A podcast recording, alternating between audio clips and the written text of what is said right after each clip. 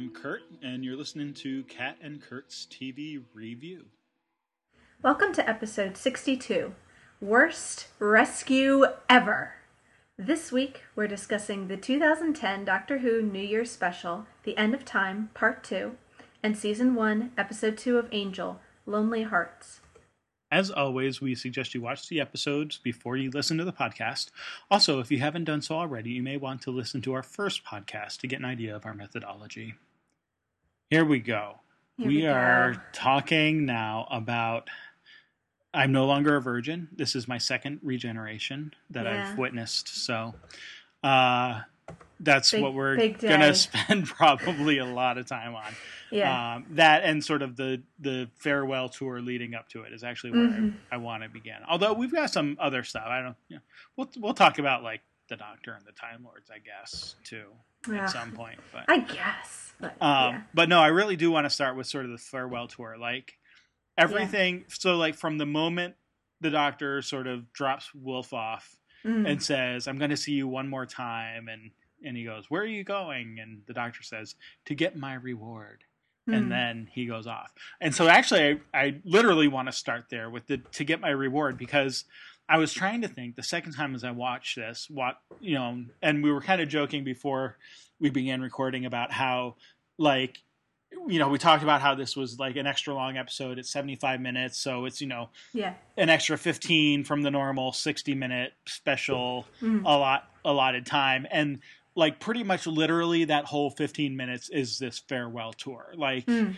you know almost to the minute so uh Yeah. Which is great like i don't i think that's fine Yeah, well and and plus the regeneration which is a couple minutes at the end i guess so maybe Sure. like 12 of the 15 minutes is you know is the farewell tour um but right. but and I, uh, D- Davies does refer to it um, in interviews and stuff as like an appendix to the story. You Sure. know, that like there's the story proper, and then there's this little, you know, literally like an appendix, kind of like a what are they all Yeah. doing now? or like an epilogue or something. Yeah, like yeah. right, right. Um but yeah, so I I wanted to start with that, you know, the doctor says to get my reward. And so I was trying to think about what what he means by that. Like What's what's, his reward? reward Yeah. there? And I guess it's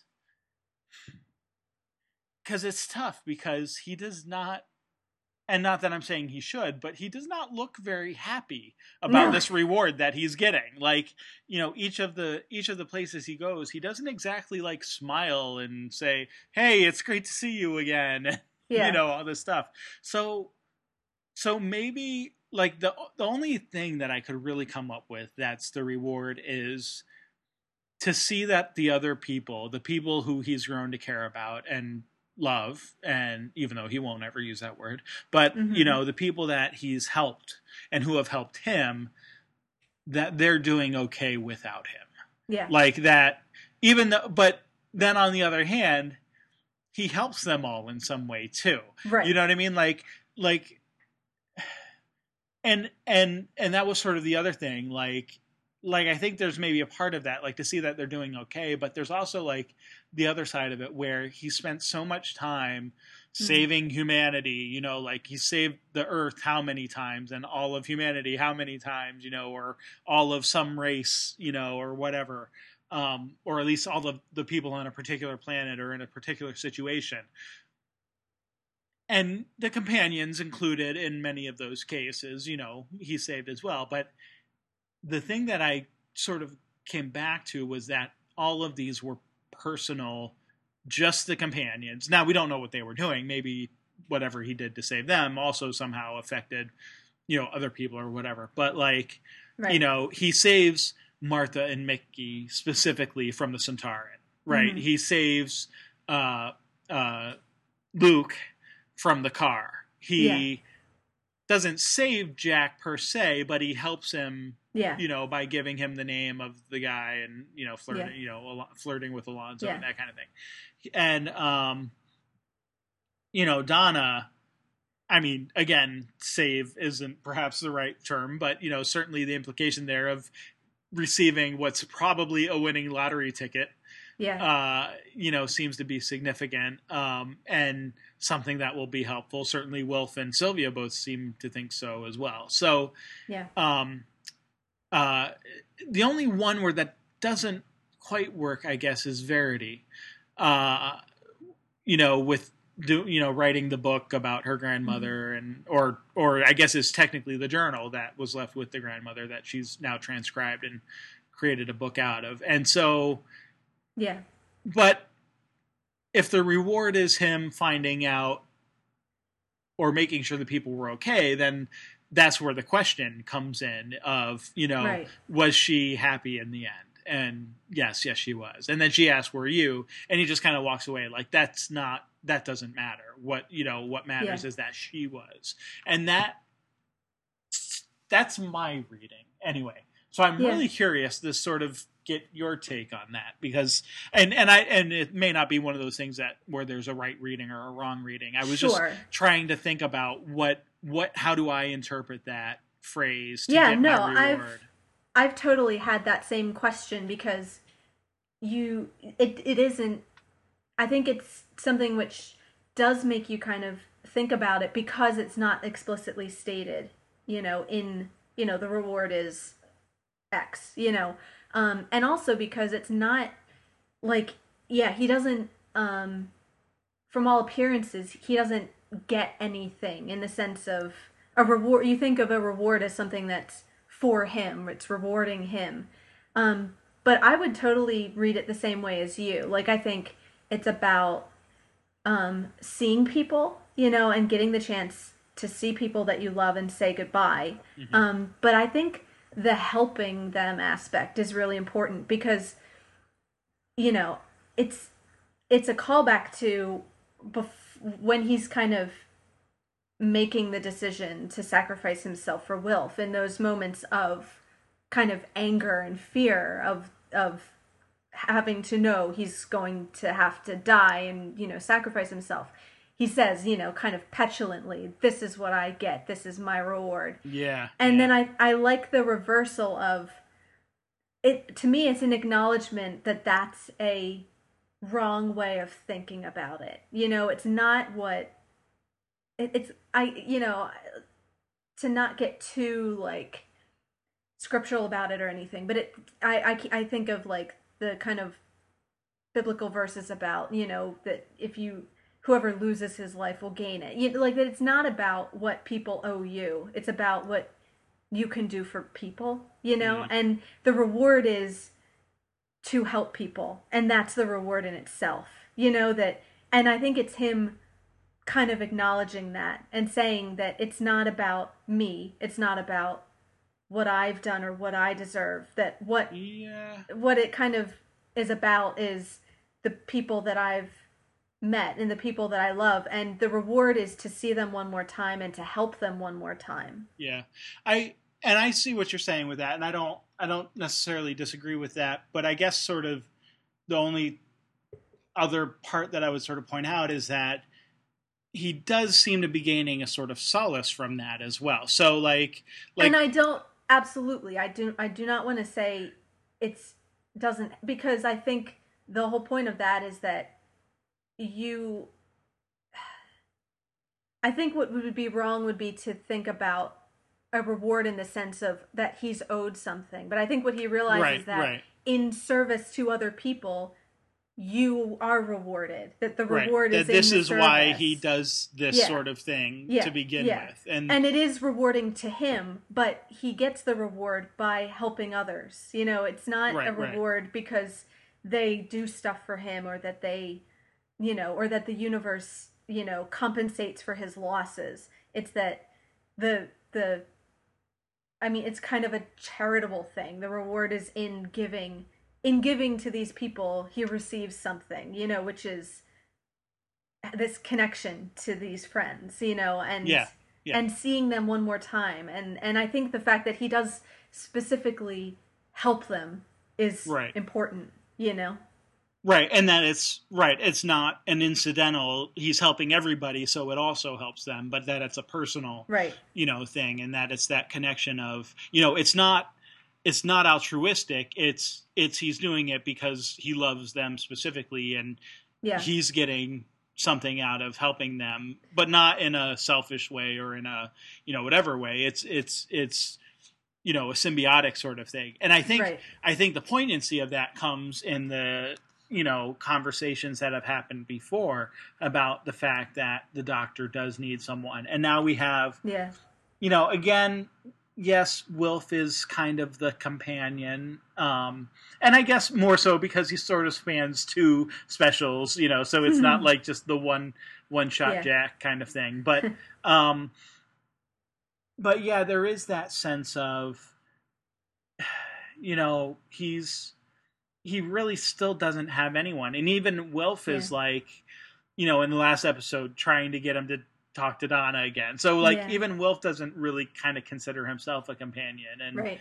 you know that kind of stuff. So Yeah. you know, we can argue I guess about is Wilf a companion? Is he not a companion? Is he a different kind of companion than a real Right. But those companion? arguments are all just, you know, but but but I think the the real point is that you know we've seen the Doctor now through all of these specials not have a real companion, and so you know the, this idea that um you know he can he can now go back and sort of revisit them all and make sure they're all doing okay. But it's also I, I think there is a real sense of he's trying to find a certain amount of solace.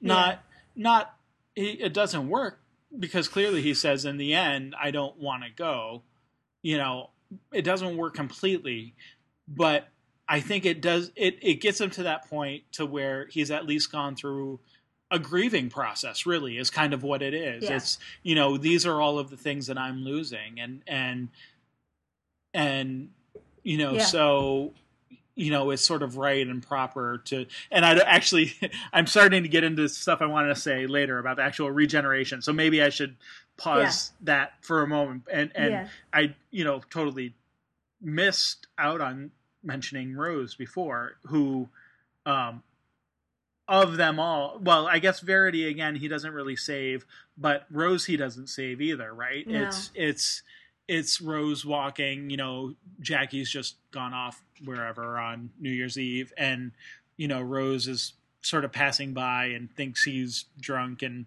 he asks sort of weird questions and and whatever um and i and actually initially when i first saw it i'm like well wait a minute isn't she now gonna recognize him when he comes and then i'm like oh duh it's a different doctor when right. she meets Well, the- it is a different doctor, and I think they very deliberately tried to make it him kind of enough in the shadows that Yeah. you can plausibly.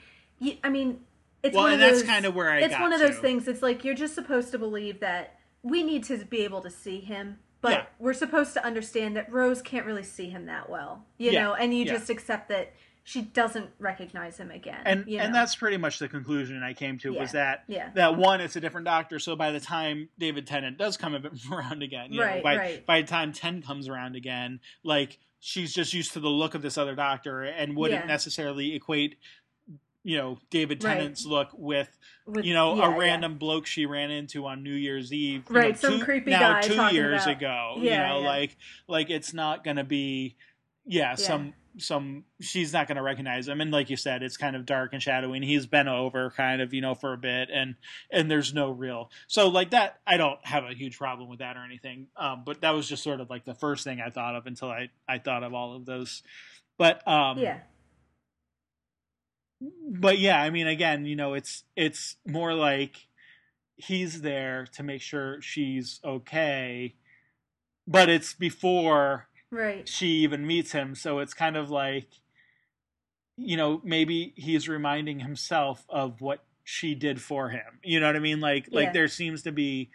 I mean, clearly, that's just just the seeing her is reward enough kind of thing. right. But and I think if there are any of the ones that he seems, I don't think he's unhappy to visit the other companions, but you definitely he's not having a good time. You know, he has, Yeah. there's that sense Yeah. of somberness through all of them.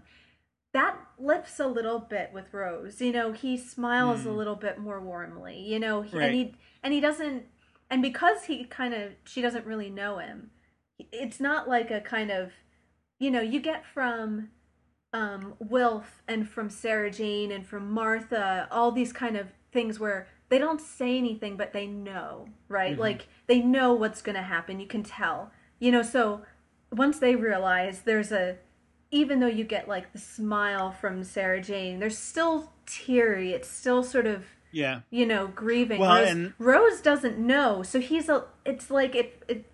He's free to be a little bit more, you know, warm with her. I think. Sure. And actually, I've seen this episode a bunch of times, and you know, like I'm like you. I don't get like super. I feel emotional during episodes, but I don't physically, you know, get that emotional. But I got a little misty this last time with Rose Yeah. Yeah. and you know and it i the thought didn't crystallize until after i watched it i was trying to figure out like okay what what hit me that time because it kind of did and um i think what it, unconsciously i think what it kind of reminded me of was a river um because again you have Mm. uh, you have this, this it's the same kind of idea of um him going to her it, it's like you could It's- almost put you could put It's River's almost the words, inverse. you could put River's words in his mouth saying it's okay it's not over for you you're you'll see me again Mm-hmm. Yeah. and you know time and space you watch us run like of him but for him having to let that go and Yeah. knowing that that's you know it's okay for her and it's good for her and it, there's a hopefulness but also him being now from being the one on the other side of it now he's on the same side of river saying those times are over yeah. and it's time to move on And don't change any of them. yeah Like, and it thing. and so i think that like that kind of that passing of the baton you know that poignancy of it Mhm. kind of struck me this time and that never really occurred to me before yeah. um Yeah. so Well, and and I think you're right to point out about like he does seem at least a little bit, yeah, not maybe happy isn't the right word, but at, at least contented, you know, with seeing Rose. When he's looking down at Martha and Mickey, he looks like pissed off, like, and and I don't like. And not like I don't think at them. I mean, they're not whatever. Yeah. But he like he just has a very angry, dour look, and he just kind of like the briefest of nods and then walks away. yeah And you're right, and like you know, Martha especially kind of steps out and knows what's going to happen, and and Mickey Mhm. seems to as well. I mean, we've certainly seen him grow. Like he he doesn't Yeah. seem like the stupid idiot you Yeah. know that he used to be. But you know, so you know they get it, they understand sort of what's happening, and but they're there to comfort each other, right? yeah um you know with with same thing with you know luke uh luke smith and and sarah jane and where you know he saves luke and like he doesn't say anything to him like it like no, he just and kind of actually, there, I, I feel like that was something which slightly got lost in translation because the intention of that, um, which I know from like reading things that Russell has said, was he was, it was kind of a little in joke with himself. It bugs him when in kids shows and in Sarah Jane Adventures, kids and characters on TV cross the road without looking both ways, and so he wanted to put like it just drives him nuts because in TV you can do that because they stop the traffic for you. But it's like kind of dangerous to have kids on TV crossing the road on their phones without looking. So he kind of wanted to put that in as like his own acknowledgement that he hates that cliche. But and I think so the idea is that the doctor's supposed to be like giving him a look like, like a stern don't do that kid.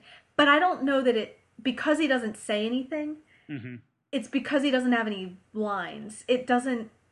I don't know that that translates. well and because So it comes right like that after was kind of a little. They could have finessed that a bit, you know, Yeah. because it makes it look like he's angry at Luke, whereas I don't think he is. I think it's it's that kind of, you know, hey kid, you know, be smarter about this, you know. And then when Sarah Jane sees him, he does give her a little Yeah. wave. He does soften a bit. So I Yeah, think that was something that just didn't quite. It didn't quite Well, translate, but and and because it's right after the Martha and Mickey where he right. looks actively pissed off, you know, like yeah. at least that's how I see it. Like he definitely does not. He looks angry. You know what I mean? Like, he, yes, he nods to them, but it's just like, you know, and And so then to go from that to saving Luke and giving him this stern look, I think you're just like, what? What's going on here? And Yeah. but you're right. He does. He softens up more, like and, with and each that's one. true, and that's true. As it goes on, Um, he gets a little bit. so like by the time you get to Yeah. and, and I really liked actually the sort of the cantina like totally Yeah. seemed modeled after like a Star Wars cantina Yes, scene. the Star Wars And- space and, bar. Yeah, um you know so you get all of this collage of aliens where um to, you know most of them are certainly recognizable from you know various episodes you don't have Yeah. to like name them all but then also like the added like the music from um the Daleks of New York episode you know with uh I Yeah. can't remember her name what what was her name Tanzania. Uh, Right. uh, right what was her name? I don't Now know I can forget. I keep I I can I can remember Laszlo 'cause- Tallulah. oh right right right Tallulah. three L's Yeah. um Yeah, no, this is the kind of greatest hits version of Yeah, How yeah. many references can we shove into one bar? right Um, Um, Yeah. and and right, and then you get Jack sitting there all alone, and Mister Mister Lonely Yeah. Heart. We'll get to that later. yeah. Um, you know, with sitting next to Alonso when he gets right. the And he fixes him up Um, with Alonso. This is pretty pretty funny stuff there. Mhm. But um, but yeah, like even there, you kind of like like obviously that's a little cheekier, you know. Yeah. but- yeah. So he does sort of lighten up, and then you get to Verity, where he actually does now talk to someone, yeah. you know, and ask like shows some actual. and yeah, yeah. you know, whatever. Doesn't answer her question of, you know, were you happy? But at least you get the, um, you know, you you get that feeling that he's actually, you know, starting to sort of, and maybe that's the intent. Maybe that's, you know, part of the reward, right? Is that by reviewing his relationships with all of these people or revisiting or whatever you want to call it, like maybe it does it is meant exactly to do that to soften him up yeah. and to make Right. him, You're kind of watching a, a Cliff Notes version of him going through the grieving process, you know, Yeah. from Yeah. kind of anger to denial to acceptance and all these things. And that he gets warmer is the word that I keep coming back to, that he gets progressively warmer as Yeah. it goes on. um and then yeah you get to donna's wedding and he actually talks a little to wilf and to sylvia Mm-hmm. and gives you know her a gift and not and even like you know for sylvia uh who is not our favorite person in the world or the doctors no. you know No, um ooh, the she's fact smiling as if today wasn't bad enough. yeah the the fact that um you know he went back and borrowed a quid from Yeah. uh Jeffrey Noble who presumably is Yeah. Donna's father right i Yeah, mean that's the intent it seems to be Yeah. um so yeah, no, and that's kind of a gift for Sylvia. you right know? right that in the same way that the ticket that you can see how touched she is by that. right it's not just the act of giving the the gift the ticket or whatever but it's the meaning behind it and that and again not something Donna can herself ever know but No. just the thought that kind of goes into that um, and the fact that you you know real quickly you hear him say you know he like he didn't even have to like pay him back you know what i mean like it was just like oh here take it like Yeah. you know he just he had no, that, that, sort that of he calls generous it. He says, "What a lovely man he was." You know. Yeah, yeah. No, it is very sweet, um and then yeah and then we get to the rose and jackie and all of that and that too. So- Like, I mean, I, that hadn't occurred to me before, but just even just that, the idea that that's a free gift and you don't owe me anything. You know, have that Mhm. on me. You kind of think of this as the doctor going to everyone, giving them a gift, saying, "You don't owe me anything. Have that on me." You know, Mhm. and it's a generous kind of, you know, that that that helpful giving kind of spirit behind it. So, um, yeah, not to talk for 25 minutes about all of this, but Yeah. no, I think it's important because I think it, you know, it's, it's, well, it is that farewell tour and it does give you that, you know, those reminders of what these people meant, not just to the doctor, but to us as well. And, Yeah. and like you said, I mean, I guess at this point, people know that Russell Davies is leaving. So, yes, you know, it's a little bit to be expected, and we don't know if at this point Moffat's going to use any of these characters ever again. So, right. you know he might but we don't know that and Right. and and That's so like it, literally what Russell Davies said in one of the interviews was like, look, you know, these are the characters I created and Moffat can use them, you know, they're there and he might use them one day, but I don't expect him like he doesn't expect him to in the sense of he doesn't he didn't want to leave him with all these you know inherited story like a points. responsibility It's kind of like it's kind up, of yeah. about you know it's for him wrapping it up so that Moffat can use these stories and these characters if he wants, but if he wants to bring in his own, he has plenty of ideas, you know, and he's free to do that. So it is kind of an appendix to the era as well as to this particular yeah episode. You know, Sure, sure. Um, so you know, yeah, you're right. It's it's. I didn't particularly get misty or anything at this point, but um, it definitely has that feel of you know you're you're revisiting all this stuff, and it's you know it's goodbye. It's it's the Doctor in his own little way, knowing that he's gonna regenerate, which I would like to talk about next. If you don't have right. anything else for the farewell tour. Uh, no, no, go ahead. Okay. Regeneration. Go. so um and and starting of course like immediately after rose walks away and the doctor sort of gets his regen pangs Yeah. and um you know is sort of stumbling toward the tardis and sees ood sigma Hmm. who says the song is ending but the story never ends and then he he tells him he's going to sing them you know sing him into uh you know the universe is going to sing to you till you sleep or something like that i i don't Yeah. remember exactly how he phrases it but um it's like sing you to your sleep or something. sing you to your sleep right right um and then yeah you get the you know you go into the tardis and he he gets the tardis going off into space which well maybe we can talk about it at the end of this little segment because I, i'm not sure i understand why he would if he knows he's about to regenerate like why would you set the tardis flying but anyway Well, I don't Um, know that he knows that he's gonna trash the thing. Um, and I just like, I just like the kind of symbolism of orbiting Earth. That he sets it to orbit Earth. You know that there's Hmm. kind of. I like that the kind of putting it on so there's kind of the pr- the practical. There's the practical. You know, they want that's what the story needs to be. That the TARDIS should be crashing and everything. But like, and and so I think you can justify that by saying he didn't realize he's gonna explode the whole inside of it. But I like the symbolic kind of, you know, that uh, I just like that idea that, you know, he sets the coordinates to circle Earth, you know, as he's sort of regenerating. I don't Yeah, know. and that's I fine. think I don't- kind of nice.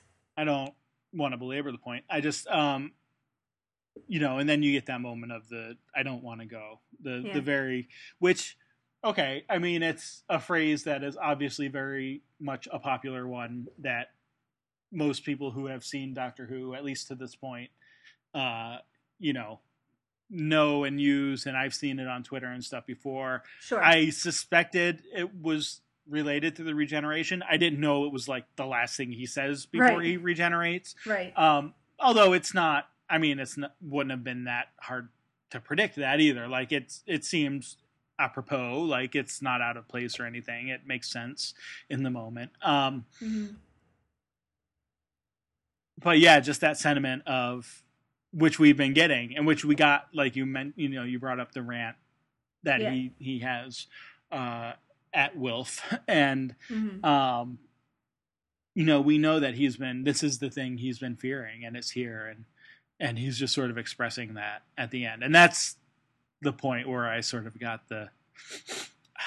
You Did know, you? the- Oh, a little bit, a little bit, a little bit, A little bit. because you don't you don't want to see him go. I mean, it's No. it's and i think too um you know i that's one of the things too that really gets me about it is that he like you kind of mentioned that he sees all these companions and he doesn't really say much to them so you get this kind of stoicism of him you know like just going to them just wanting to see them just wanting to help them but not saying anything and then in the, by himself in the last moments you get the admission of how he's really feeling you know like Mm.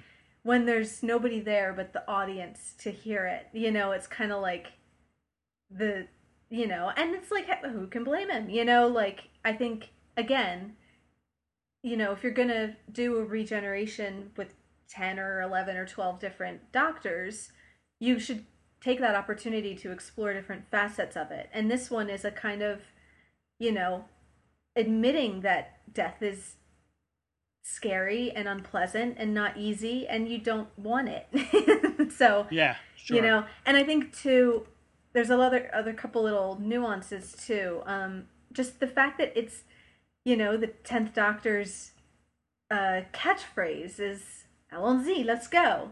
And then in the last moments, it's the reversal of that. It's, I don't want to go. You know, the thing he's been saying all these years, you know, gets sort of reverse echoed in the last moment. Um, and the other thing I would point out is that definitely uh, there's resonance there for Davies and for Tennant too, I think. You know, there's a certain amount of it being more than just I mean it is I think it's appropriate for the character, but mm-hmm. you know, it also because the writer who wrote those words is leaving, you know, and because the actor who's saying those words is leaving, and because they both, you know, um, obviously, if you read anything, you know, any interviews with either of them or watch any interviews, you know how much they both care about the show um, you can't help but feel like that means something to them as well as to the doctor as well. Yeah. Um, yeah. But even for the doctor, I still think it's even without the kind of meta level. Um, I do think that's a very poignant final line and definitely iconic. Like you do see it. It's it's a memorable. Sure. Way to go. Absolutely. Um, so, and then, well, then we get the new doctor. But before we talk about the new doctor, okay, I want to sort of talk through some of the. So I did in preparation for this. Uh, I went back and actually re-listened to our previous discussion about the uh, regeneration from nine to ten. So um, diligent. Because I wa- well, I wanted to because uh, you know, I they don't happen con- every day. You know? I was very concerned at the time and wanted, to, you know, one of the things I was curious about was exactly what what we're going to talk about here is the comparison. How does yeah. this compare to other regenerations? And so now yeah. I actually have one to compare it to. You have two. So, yeah. um, you know, I did want to look, and and there's definitely some similarities. Um, we talked last time about um, how you know there is sort of a traditional on-screen mm-hmm. presentation mm-hmm. of of the regeneration. So you get, you know, uh, except for eight from eight to nine, I think is the only yeah. one where you don't get. Yeah, that. yeah, yeah. Pretty much. There's a little bit of fuzziness with some of them, but I think the only one that we don't see at all is eight to nine. Yeah, yeah. So I mean, and and I mean, obviously, there's going to be differences in each one, but just sort of again, it's that traditional sort of on screen. It happens. Yeah, there's always that that, um, except with eight to nine because they just brought the show back. Um, yeah, yeah. With all the others, there's some sort of passing of the baton from one to the next. It's not right. like it ends with one and then we pick up with a new doctor the next season. It's like and um, there's always a sense of them being continuous one to the next. And sort of along with that, you get that, you know, sort of the orchestration of it, right? You get the goodbye and the hello, which yeah. immediately follows, um, yeah. and the glimpse of the new doctor in the old doctor's clothes as sort yeah. of that that link, you know, to help say this is now the doctor, you know, kind of the anchor that point home. Um, the difference is that I wanted to sort of talk about a little bit um, one is one that we've been sort of talking about along, but I just want to really put it in context with the previous regeneration is that I did not really see nine to ten coming as a sure. regeneration. Yeah. Um, and in the story frame, um, we, we actually talk a bit about how you kind of jump back and forth even within the episode of, well, it could happen, but maybe not, or whatever, you know? Yeah. And so with 10 to 11, though, not only do you see it coming from a mile away? You see it coming from about 10 miles away. And we've talked about how I actually kept thinking it was going to happen, it was going to Yeah, happen, yeah, you know, and and intentionally that's what Davies did. Like it's Yeah. he fooled me, but you know, that's okay cuz he was intending to fool me. You know what I mean? Yeah, like it wasn't just you know whatever. So you know, there's a huge difference there between Yeah. the the not like wow, it's only one season. I wasn't expecting this to happen now, and you know, didn't really foresee this coming. And and and you know, to this one where you're getting the discussions about death, you're getting the you, you know the the two old men in a clean, well lighted place. You know, Yeah. and yeah. and Yeah. and um, you know, you're getting the the you know long predictions by the ood of you know your song is ending and yeah it was a little ambiguous at first but we kind of knew You kinda knew. ref- and I think to, and I think too not only is it not only do we the audience cuz there could be kind of a dramatic irony thing of the audience sees it coming a mile away but but Right. the doctor doesn't whereas the doctor sees it coming a mile away too and I think that affects the whole tone of it because it's Mhm. not a surprise and something which he just sort of not to say that the ninth doctor was happy to regenerate but i think it's one thing to kind of get blindsided you know like we talked about last time like having it be sudden or having it be Mhm. like a decision like to you know throw yourself in front of a car to save somebody like you kind of a spur of the moment kind of thing whereas with the doctor seeing it coming a mile away we do watch him go through a grieving process and a coming to terms with it that Mhm. it's more protracted and sort of existentially difficult in that way. So it just makes the whole thing slower and more intentional you know? And we kind of see him go through more sort of stages of coming to terms with what that means i think yeah. Right and or not coming to or not terms. or finding it very difficult to tum- finding it very Um, difficult to, tum- to you know, come to like- terms with it. like yeah. you know going off and marrying the queen so as to avoid seeing the ood right, um, right. who are going to tell you what's going to yeah anyway so um y- you know concomitant with that you get the idea and and this goes right along with what we're talking about before of there's no companion around. Yeah. Whereas last time there was you had rose to, to be there and to witness what was going on. And even though she didn't understand Yeah. it she was the human factor sort of in all of that. And now the doctor is has been companionless for some time. Yeah. Um and and you get that moment of it's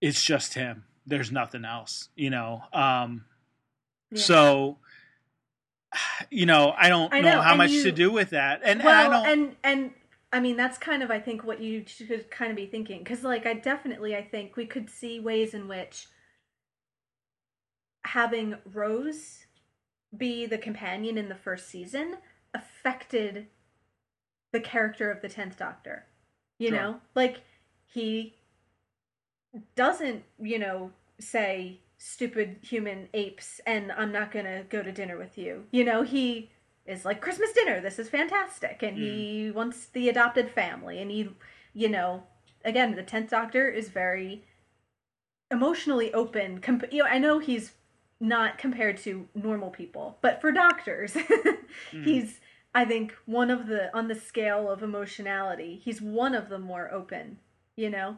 And Sure. you can kind of see how rose had something to do with that you know and and you can see how he cares deeply about the companions that he travels with and kind of wants that connectedness with them you know um Mhm. and is sad is really painfully sad to leave them you know and to lose it so i think what you're kind of should be thinking is how do the circumstances of the previous doctor's life and death affect the character of the new doctor. Yeah. Yeah. Um no we that's could a great that point that happened I, last time so we have every cause.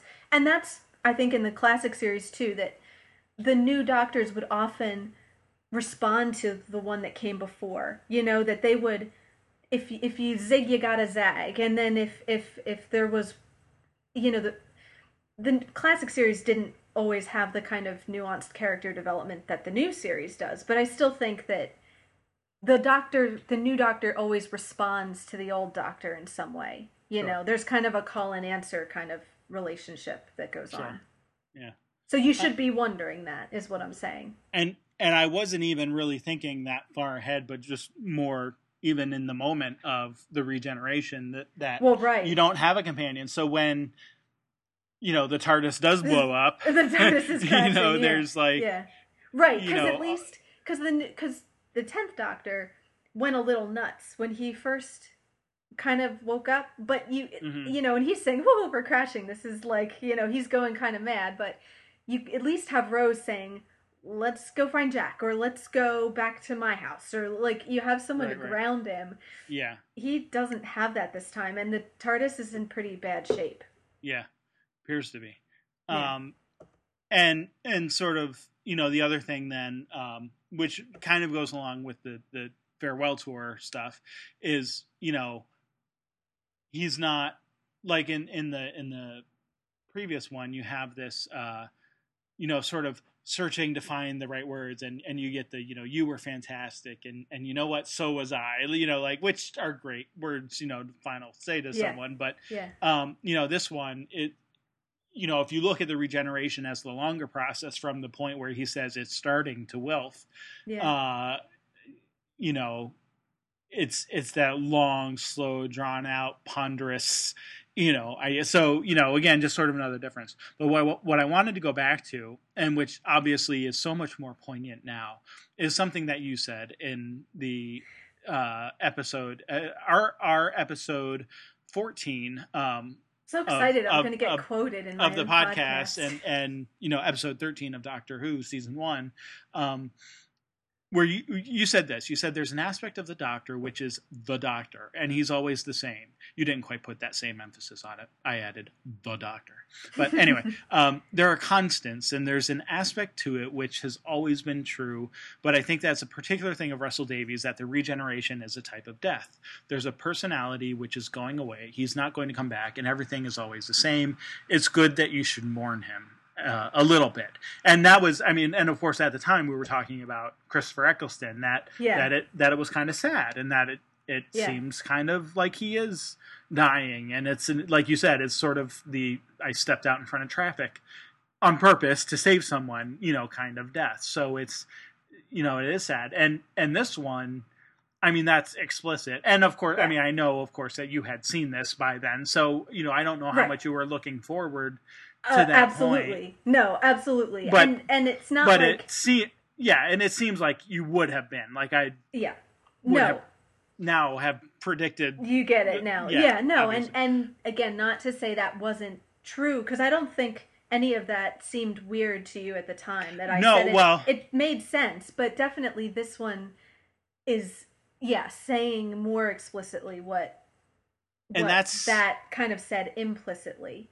That's Um, exactly what I wanted to say. Is that it? It totally made sense to me back then, but yeah, now it's you look you look at it. You, I mean, you can't not look at it without having a completely different point of view.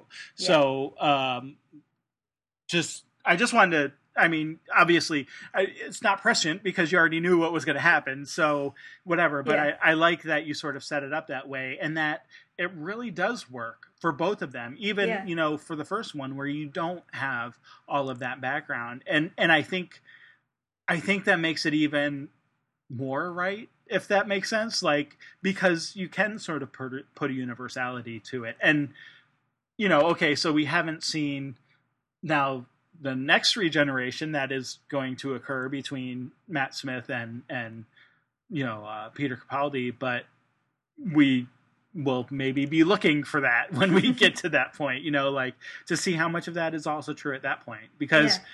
now and it's funny because I, I've seen I've seen the sort of the mean graphic right of you know the stages of a new doctor. Like you know Right. he'll he'll never be as good as the old doctor. And you know Right, then you right. sort of kind of start liking him a little bit. And then you like get to that point where no nobody else could ever be the doctor. And and I will 100% fully admit that that was me. I expressed when Christopher Eccleston left that I don't want to see him go, and that Yeah. I can't really condone, you know, David Tennant being the Doctor, which Yeah. like is risible thinking about it now. Like Right. I'm literally Right. laughing at my own stupid comments at this point because obviously that's not the case. So yeah. I just And that's just the natural cycle of the show. Yeah, And, and- of the grieving process and yeah. and there's a part of me that okay intellectually i know that but there's also that part of me that knows Yeah. like that that thinks Matt like Smith has a Matt big Smith, chin and we don't want him in there. We he want just looks so different yeah. he looks so different but I, Yeah. yeah so yeah and we can get to so one of the other sort of similarities that i didn't even really pick up on until you know just sort of at the last minute here was um, so you have Matt Smith legs. Oh, I've got legs, and he, you know, kissing his knee or yeah, whatever. yeah, and yeah. good arms, hands, oh fingers, lots of fingers, ears, eyes, you know, whatever, blah blah blah. Still not a ginger, um, yeah. but but you get um, back with uh, you know with David Tennant. one of the first things he says is, "Hello, okay, oh, new teeth. That's weird." like Yeah. you know, just like again, Yeah. like like this very sort of. Uh, intense focus on the physical changes. Uh, yeah, and, with and Eccleston- Eccleston, it was his ears. Yeah, Remember, yeah. I was I was gonna say like yeah. going back, you get this. Oh, the ears, you know, oh, no, oh, it had worse, you know, could have been Yeah. worse, uh, Yeah. kind of thing. So Right, right. Now this time, uh, the nose could be. I've had worse, and you kind of wonder if he's thinking about Eccleston there, but yeah, uh, but the but the chin, blimey. yeah, yeah, yeah. Hair. I'm a girl. No, no, Yeah. I'm not a girl. Yeah, Um, and which- and and the callback to Ginger is the icing on. I love that. Yeah, That and still not a um, ginger. so, oh, damn it! Like he's Hmm. so Once again, annoyed, you know. Um, Right. and FYI, all that Eleventh Doctor dialogue was written by Steven Moffat. Um, because Russell Davies put, you know, I don't want to go. He regenerates, TARDIS explodes, and then emailed it off to Moffat and said, "Go." Finish so, yeah. um, well, kind of a, I was actually going to again a nice you. little pass of the baton there.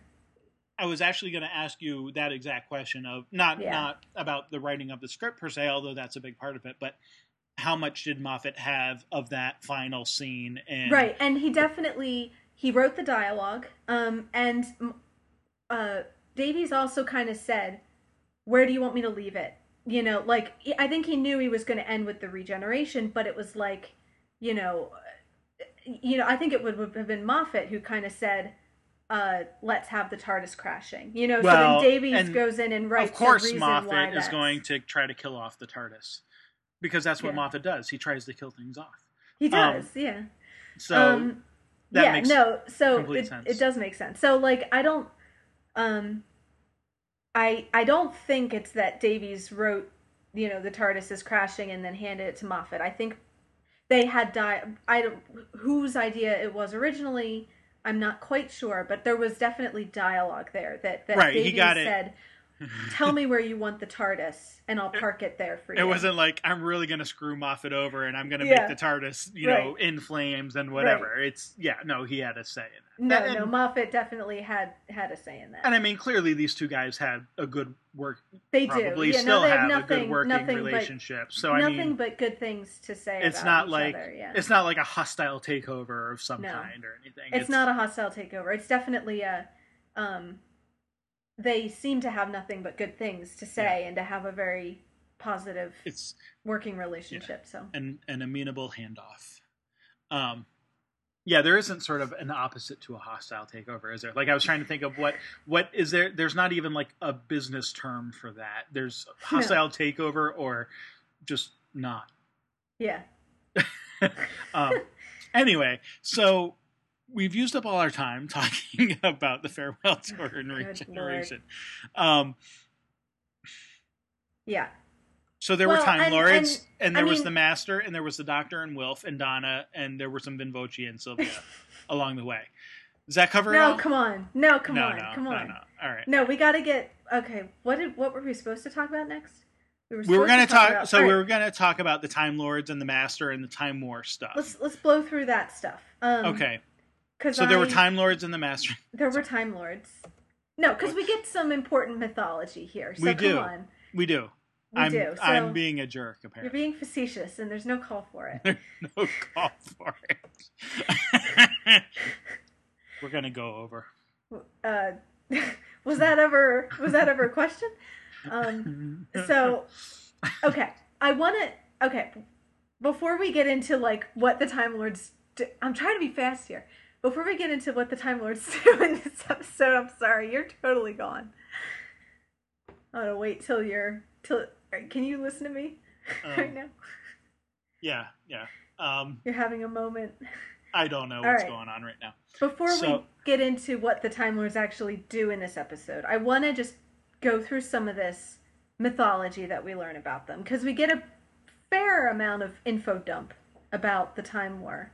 Um, so I'll kind of let me flag the things I think are important, and then you can kind of fill in any other gaps here. But um, you know, because they're kind of trapped in this time lock in the last day, we kind of get a little glimpse into the time war, even though we don't see any actual fighting Well- going on. And that was actually something I was going to ask. Is it literally just like the one day where, I mean, I think it's like that Gallifreyan, like the boardroom type stuff happens? right. I mean, I think it seems to be kind of in a matter Okay. of it, kind of in more or less real time. It seems to me like over a couple hours or whatever. Um, they kind of refer to it as the last day, so that's how I took it. Um, but Yeah, but with this time crap, you never really know. Yeah, and maybe we have more data we can add to that later. Um, Okay. So without without saying too much about it, I think this is supposed to be the the end of the time war. You know that these are the time lords at their most desperate. You Mhm. know, so whether that's how much time that covers, I don't know exactly, but that's the uh, that's the idea. Is it's it's the final act of the time war, I guess. Um, and they're desperate to, you know, they'll they'll do anything to Yeah. escape it. Um, so you get, you know, the images of the city with the dome, the glass dome, sort of broken and smoking, and you get. I like all those Dalek ships that are crashed all over, the, like it, they're just Mhm. littered all over the ground and everything. Um, so um, we get a little hint of what the doctor is because the doctor's presumably in the time war somewhere too that he's you know the guy who ended it you know he's doing stuff and so you Oh, get right. So this is actually before he closes Yes. it off. this is before he yeah yeah Time, it's, time it's- locks it or whatever he does. I, yeah and they, or or or even uh, again i don't know exactly how much the doctor had to do with the time lock um but Oh, okay. but this is kind of leading up to whatever it is he does that kind of obliterates the time lords and the daleks um because you get that one kind of counselor saying to Rassilon, the president, um, the doctor has disappeared, my lord president, but we know his intention. He still possesses the moment, and he'll Mhm. use it to destroy Daleks and Time Lords alike. right. So we get a proper name for the moment, whatever that is. Right. Um, right. It, it's like it's like a cluster bomb, but it's like a time cluster, a bomb timey thing. something. So, yeah, yeah, yeah. um, you know, so we get an actual word for the thing that he did. Um, and presumably, you know, he possesses it and he'll use it to destroy us. You can kind of, without them explicitly stating it, it makes sense that that is what he used to destroy the Daleks and the Time Lords. right, right. Um, that would seem to make sense. Um, you get kind of hints of the horror of the time war that, um, the, you know, the one says something about millions die every second, with time itself resurrecting them to find new ways of dying over and over. And to me, that kind of implies that regeneration, that because you're killing all the Time Lords, they're regenerating constantly. And there's been reference to them, like, even resurrecting people. Like, I think the. Master say that they resurrected him to fight in the Time War Mhm. back in Last of the Time Lords or something. He said Well, and that's why he fled to the and that's why to he the fled. end of and then time. And even Rassilon himself, um, who's the president, um, in kind of classic Who mythology, he was kind of a mythological figure for the Time Lords. He was like the founder of the Time Lord Society. Oh, so okay. he's not really a contemporary of the Time War. So the fact that he's there, you kind of get the idea that they sort of resurrected him too, you know, Oh, to lead them in the war. So not only do you have them kind of maybe doing like your regeneration thing of dying and resurrecting every couple minutes or something, but you also have them like screwing with their own limitations of death and and you know and the kind of unnaturalness of their warfare and everything. Yeah. um and that this counselor you know and we've heard all this stuff about all the planets that got destroyed in the time war. So it's not just the Di- the Daleks and the Time Lords that are you know taking each other out but they're like destroying the universe in the process too like so many other planets Mhm. and peoples were destroyed in the process. Um, and the counselor sort of suggests that this is, you know, evil and unnatural, and and it's time for this to stop. And wouldn't it just be better to end it? And Rassilon doesn't take too kindly to that thought. Yeah. Um, so, uh, and then again, I love, love, love, love the doctor's the the names he gives to all the things the yeah, yeah. very mythic and fairy tale kind of names the the Skaro degradations the horde of travesties the nightmare child we've heard about but the could have been king with his army of meanwhiles and never weres it's wonderful i love kind of that we just hear those names and don't really find yeah, out the, anything the more about it making of proper nouns, you know, Yeah. sort of these abstract concepts. and they're all that- and they're all time related or the could Sure. have the could have been king meanwhiles and never weres that they have to do with time you know things Yeah. that shouldn't be or could have been or never would be all those kinds of you know but they have a kind of you know mythic fairy tale they're well, and they're to it but also almost a sort of science fictiony in a you know Frankenstein's monster kind of way. Like these Yeah. are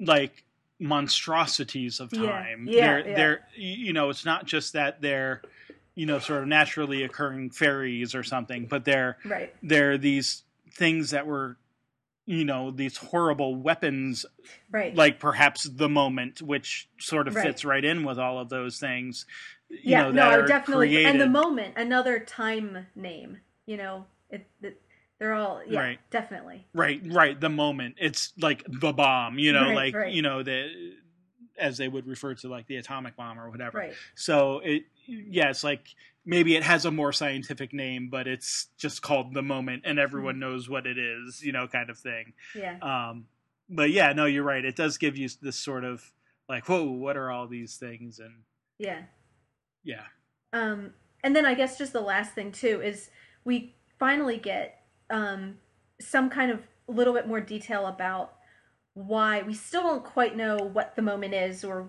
or how it works or you know why the doctor used it and everything but you finally get some insight as to why you know? So not only are they kind of i mean we already knew that they were you know destroying large chunks of the universe in the process of the war. So you get the sense that he's kind of protecting you know every Mm. all these other peoples that are getting caught in the crossfire. But you get their plan of you know the destruction of time and space that that there will be no more no more traveling in the TARDIS no more cause and effect no more physical historical world. And they'll just sort of ascend you know to be these creatures of consciousness. And you kind of assume that they are the only characters or the only people which will ascend.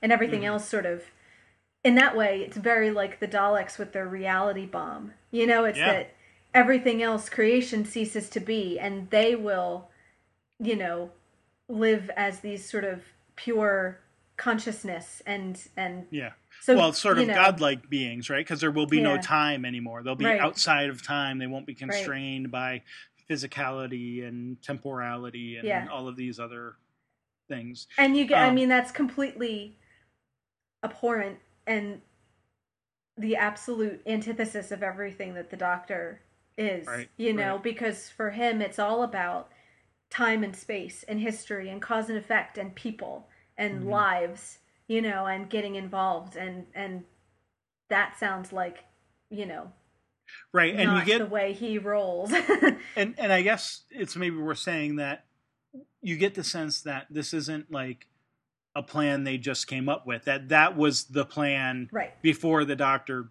I don't know, stole the moment or did whatever. Right, because he Like- kind of says like this is familiar to him. He says that's what they were planning. I had to Mhm. stop them. So so he's not only is he stopping them from doing it again, but he's that's why he stopped them in the first place. Was Mhm. this was their plan and I had to stop them. right. Um you know, it's just that now that they're trying to break out of the time lock, he has to prevent it a second time, I guess. hmm Um, and something that occurred to me this time, which never really had before, because nobody says it, um, is that you know, for all that you get, um, the the doctor avoiding death and afraid of death and fearing death and having that be difficult and everything, it kind of occurred to me that one way to avoid that would be to ascend with them. You know, that he's a Hmm. time lord. Why couldn't he? Just that's a good way to avoid stuff, you know, is to just ascend to be consciousness and then he doesn't have to regenerate. He doesn't have to die. But that it never even occurs to him or to us that he would do that. Like, you know, well, you and can, I think you it can kinda go, to sorry, sorry. I was just gonna say it goes back to what you were just saying about the fact that it's it would require everyone else to die and all matter to cease. You know, like that seems to be the implication that their ascension is like it requires. It's not just that like you know they're going to destroy the world and then ascend. Like it's like right. the very act of ascension seems to require the the the uh, annihilation of all physical matter. Right. Like, right. so that Right. you know whether he considers it or not, like I think that's just sort of it. It, it goes along with the I never would. Right. It, Yeah. It's it's he's not ever going to just kill somebody for well, I mean. He does have sort of conversations with you know Wilf and whatever about Right. you know I have killed people whatever blah blah blah but like it's not like that's the thing it's it's that and and we get several references right we get the master saying you never would when he's Yeah. pointing a gun at him which you're obviously supposed to call back to the doctor's daughter i mean you have to think about that at the same time is he never would Well, but and- again and you get him, him- pointing a gun at right at his head so like and and that he calls him coward and I think of the parting of the ways Yep. of coward every time, you know. Um, Oh yeah, that that, but also um, when he's John Smith at the the um, uh, uh, you know at the boys' school, right? Yeah. You know, you get the what was the what was the boy's name? Um, Latimer. Latimer, yeah, who you know, yep, yes sir, coward every time, you know, like repeating sort of what the doctor Yeah. says. Yeah, so, coward every time. Yeah. Yeah. Yeah. Um, Yeah. Yeah, but I think that's it. It's easy to overlook because it's so obvious that he wouldn't do that. But to me, it kind of really struck me this time that, you know, it's easy to kind of focus, and we can certainly talk about this. It's easy to kind of focus on the of the of the the moments when he's afraid of death or or kind of selfish about it or you know angry or all these things and so it's easy to kind of focus on that and not acknowledge that kind of by refusing to let the time lords doing this to let the time lords do this he's kind of sealing his own fate in that moment and it doesn't even really register you know it's just Yeah. so it doesn't it seemed to occur to him that hey you know i could ascend with these guys and and and then i don't have to face all that stuff right. so he just sort of takes it for granted, and we do too. So I, I think mean, it's a kind of a I guess if little. we're sort it's of a it's a little moment of sacrifice that doesn't really get acknowledged. I think. I guess if we're sort of conjecturing about that though, because you're right, we don't we don't really like we don't know is that actually something he's thinking? It could could be. Yeah, and I don't know Um, that I, I don't know that it is because I think it's so reflexive.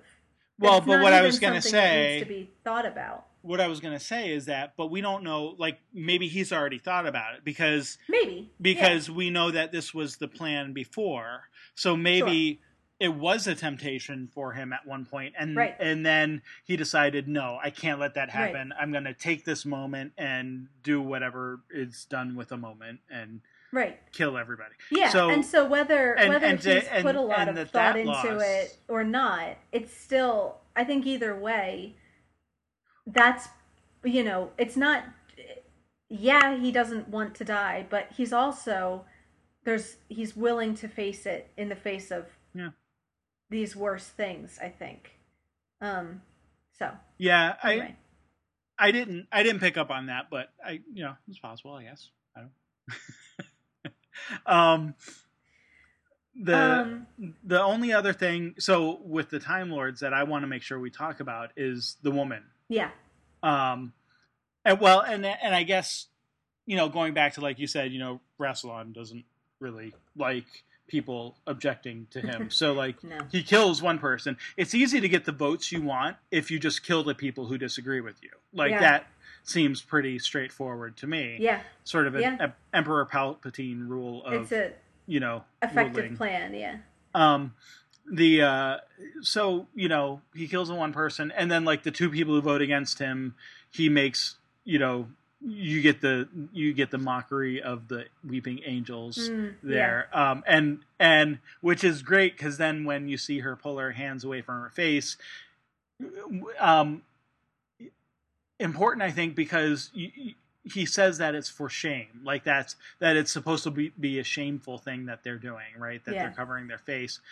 And at the last minute she pulls her hands away from her face one i think sort of implying that she's not ashamed she's not Yeah. ashamed at all of choosing and voting the way that she did but you also see that she's actually weeping you know Yeah. and so like Right. whereas the weeping angels aren't really weeping that's that's just a name Right. they gave them Right. because they cover their face so so to get that moment of her actually having tears streaming down her face yeah um, and recognizing of course that this is the woman who's been talking to Wilf yeah and um, giving him insight. The you know the question, of course, which we don't get an answer to, is who is this woman? yeah Um, and I know there are several possibilities. So go feel free to add on to any that I may miss. Mm. Um, but you know, the first thought is he has said before that he's had children Mm. at one. And so could maybe perhaps be a child or it could Mhm. be a spouse with whom he had children Mhm. or um, I think you've said before like you said like the first doctor traveled with his granddaughter, right? Yep. Yep. So maybe a descendant of some kind beyond a child, you know, right granddaughter, great granddaughter, some far- I mean 900 years, you know, how many Right. generations yeah have there been since the doctor so that's like if i were betting money and if there is a real answer out there that would be my yeah bet is no and i think a relative of some time but either daughter or granddaughter possibly wife Yeah.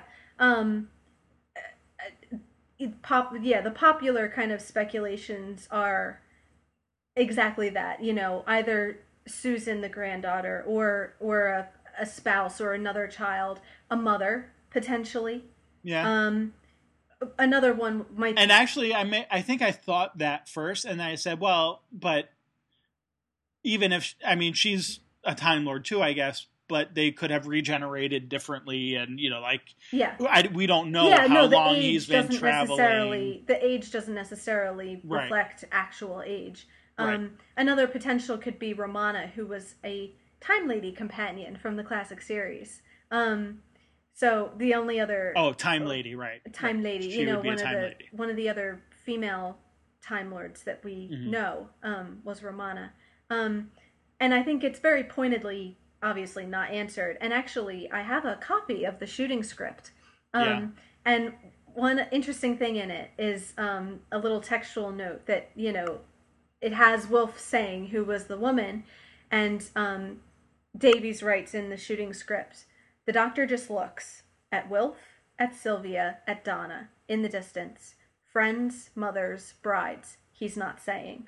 So I like that he kind of flags Mm, friends, mothers, brides. That these are, you know, potential potential answers. answers and that it you know he doesn't answer but clearly whoever she is she's somebody very close to him you know and Mhm. somebody that he it means a lot you know to see her and that knows him well enough to kind of give him the answer in that moment of you know send us back into the time lock do it it's okay you know and and and and he does it without committing the act of murder he doesn't Yeah. shoot anybody he Yeah. he kind of puts everything back in its place um hmm and she kind of gives him you know in a very kind of companion like way she shows him you know What he needs. what to he do. needs to Yeah. do Yeah. so Yeah. No, that's great. yeah Um, well, and so we need to talk about them. I don't want to talk a lot about the master, but we need to talk about the the parallelism between the doctor telling him to move, step out of the way, and then shooting the white Yeah. point star, yeah right? Um, Mhm. The or diamond or whatever, and and then you know momentarily after that, when the doctor is about to get killed by Rassilon, you know, and of course that's the only reason why the other person got killed was to demonstrate that Rassilon could kill you with, you know, by pointing his hand at you, whatever. So then the master, you know, tells the doctor to step out of the way and blasts him with his, yeah you know, Palpatine hands. yeah Um, so yeah, and that's been point. I've seen people point that out that we kind of see a blending of the Doctor and the Master a little bit because we kind of talked about how the Doctor echoed him with his "the laws of time are mine and they will Mhm. obey me," you know. And then in this in these episodes, the Master's still pretty crazy, but Mhm. he's a little bit more sympathetic. He's a little bit you kind of yeah, you kind of feel for him in his craziness, and we kind of learn that. The, you know, it was all the fault of the Time Lords in the first right. place Yeah, you definitely get more empathy. you you from do get more yeah. you get more empathy and he you know reciprocates the self-sacrificial Mhm. not only sparing the doctor's life but kind of going down with the ship in his place you know he tells the Mm. doc he doesn't take the doctor down with them all he says get out of the way you know um so you get a little bit of you know as the master you know a good guy you know is up for debate but he's certainly that's kind of a her, for the master that's kind of a heroic note to go out on yeah. um Well, and so maybe a little more about the master because I want to go back to you know the earlier, like right in the beginning, the conversation. You know, the doctor, you could be so wonderful. You're a genius. mm, You're stone cold brilliant. You are. Um, you know, and talking about you know what he could do with the gifts that he has and whatever. But then, um, you know, he the the master asks the doctor, "Okay, you can help me. Would the noise stop?" You know what I mean? Like you get that like it's a call for help. It really Yeah. is, and that's ultimately all that he's trying to do this whole time. And yes, he's killing lots of people, and yes, he's doing lots of bad things. But you realize that it all goes back to this moment when he was eight years old, when he was a kid, yeah and you know, I mean, I don't want to read too much into it, but I mean that's it's child abuse what they do Yeah, to him. You know what I mean? Like this is the thing that that happens to children who are abused mentally or in other ways. You know that it affects them their entire lives. They continue to have that. You know, uh, whatever happened to them. You know, affect them and at times control them and sometimes drive them crazy you Mhm. know or or at least affect them mentally in various ways uh, you know driving them crazy might not be the pc term or whatever but sure um certainly drove drove the master a little bit crazy yeah yeah in this no case and like you can definitely yeah we get like the origin story you know that it's Mhm. not just that he's cruel um although he kind of is. And it's not just that he's crazy although he kind of is. It's also that it was put there right. intentionally by you know that there's he, there's a culprit. You know he can point to the time lords and say this is because of you and you Right. did this. And what are they willing to do to yeah. you know to live at any cost? You know again like the themes of these episodes are clearly what will what lengths are you willing to go to Right, to, right. to survive well know? and and so then you get that moment of you know i don't know what i'd be without that noise Mm. and there's a sense of the master saying he'd be something lesser you know what i mean like there you almost get that sense like like when someone says well i don't know what i'd be without you know yeah such and such like that that always sort of comes across you know that phraseology comes across as sort of like something bereft, right? You're missing Yeah. out on something. It's it's not like you're in you would be incomplete without it. But like you have to wonder like without the noise, would he have been just like the doctor? Because Hmm. like that seems to be you know like what the doctor is saying. You're a genius. You could be beautiful. You could you know, we could travel the stars together. You don't have to Yeah. possess everything. You could see all of time and space and that's ownership enough. You know, and and you have to wonder like if he didn't have this constant beating in his head and this constant need to, you know, do what he does because of it, would he end up, you know, be like would they be buddy buddy companions together, you Right. know, two out of the six time lords flying in the TARDIS like it's meant to be flown Right, kind right. of thing. So yeah, there's there's this real sense of sadness that that this is what happened. But on the other hand, you can't that doesn't necessarily just become an excuse for him to do the things he does. It's it it Yeah. it, it you, you know it's tough. It's one of those tough things that you just you understand it but you can't let it go. You Yeah. know, and just let him do whatever he wants because of it, of course. So No, he's definitely a villain, but a sympathetic villain. I think, especially at the end. especially here. in the end where he does Yeah. have sort of a redemption. Yeah. Um, Yeah, both both sympathetic in that we understand a bit more why he is the way he is, but also that he does something self-sacrificial, you know. mhm, mhm. And in that way kind of sets the template for the doctor a little bit, you know, kind of a reminder of this is what heroes do, you know, is not put themselves first, they put other people first, Mhm. you know, which I Yeah. think is Well, yeah, with with wealth especially, Yeah. right? Like a very yeah, timely a coup- a- reminder. a couple minutes later. um, Yep. Yep. So, Uh, how um, disappointed were you when the four knocks were Wilf instead of the Master? when oh man i will point out that Mhm. i was kind of right in a way You were sort of right, yeah. Because you were kind of I, it was out in a i mean in a in a oblique sort of way, yeah. i won't I, I won't take full credit obviously because I, I thought it was going to be something to do with the gun or you know he would have to stop him like physically somehow right, right, and right. and cause him to die or start regenerating whatever yeah, So I didn't predict that half of it, but that it was Wilf who caused it. Like it's not just Yeah. Wilf.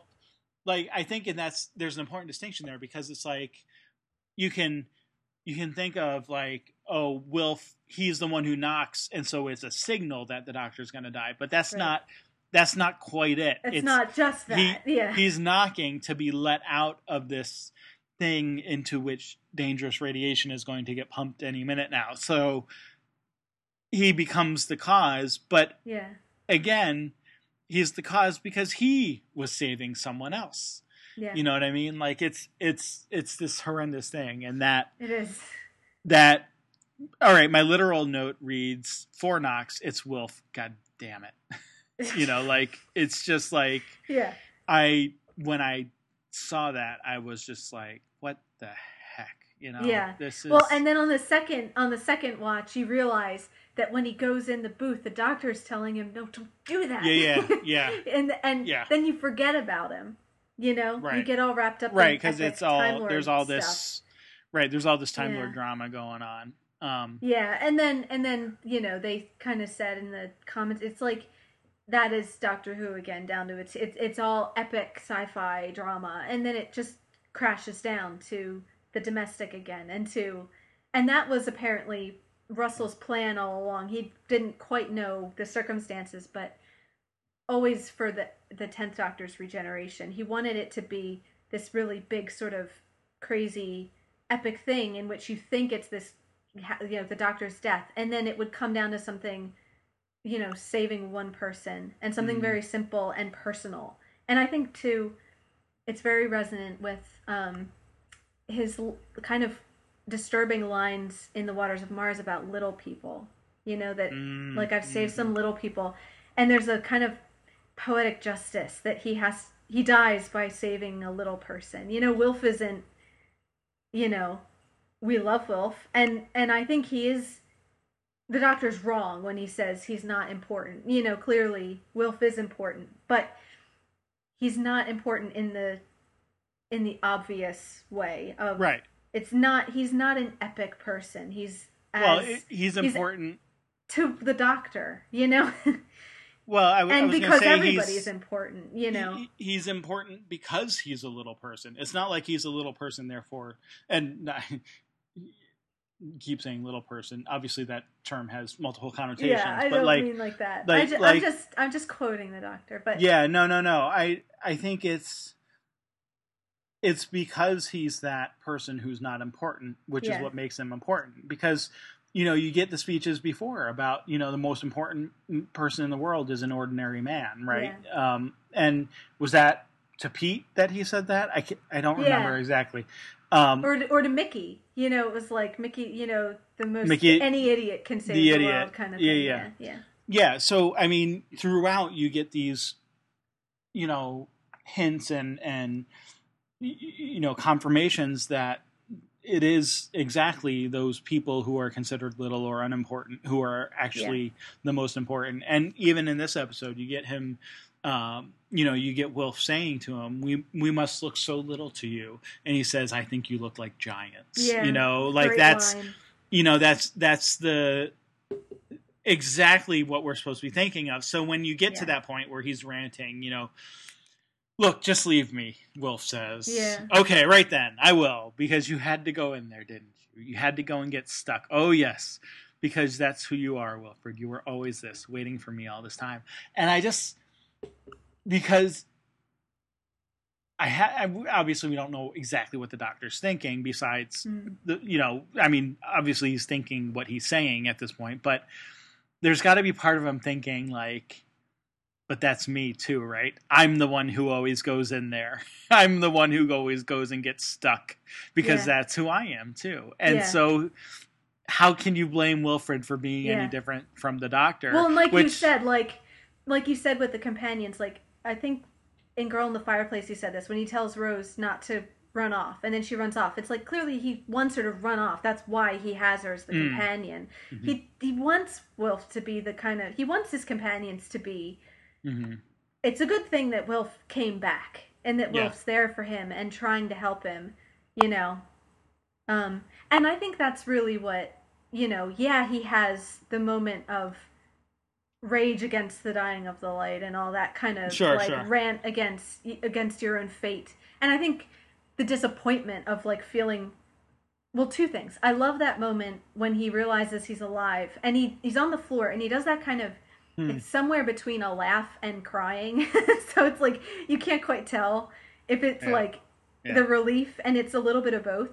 Um sure but the and so you kind of get the his happiness in that moment which is completely dashed when he hears the knocking. You know that Yeah. again Oh, that yeah. slow pull around and reveal.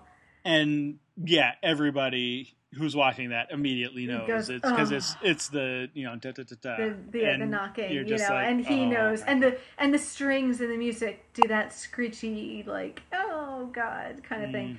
Um, but I love too, like after the kind of big angry rant, I love the way the the camera.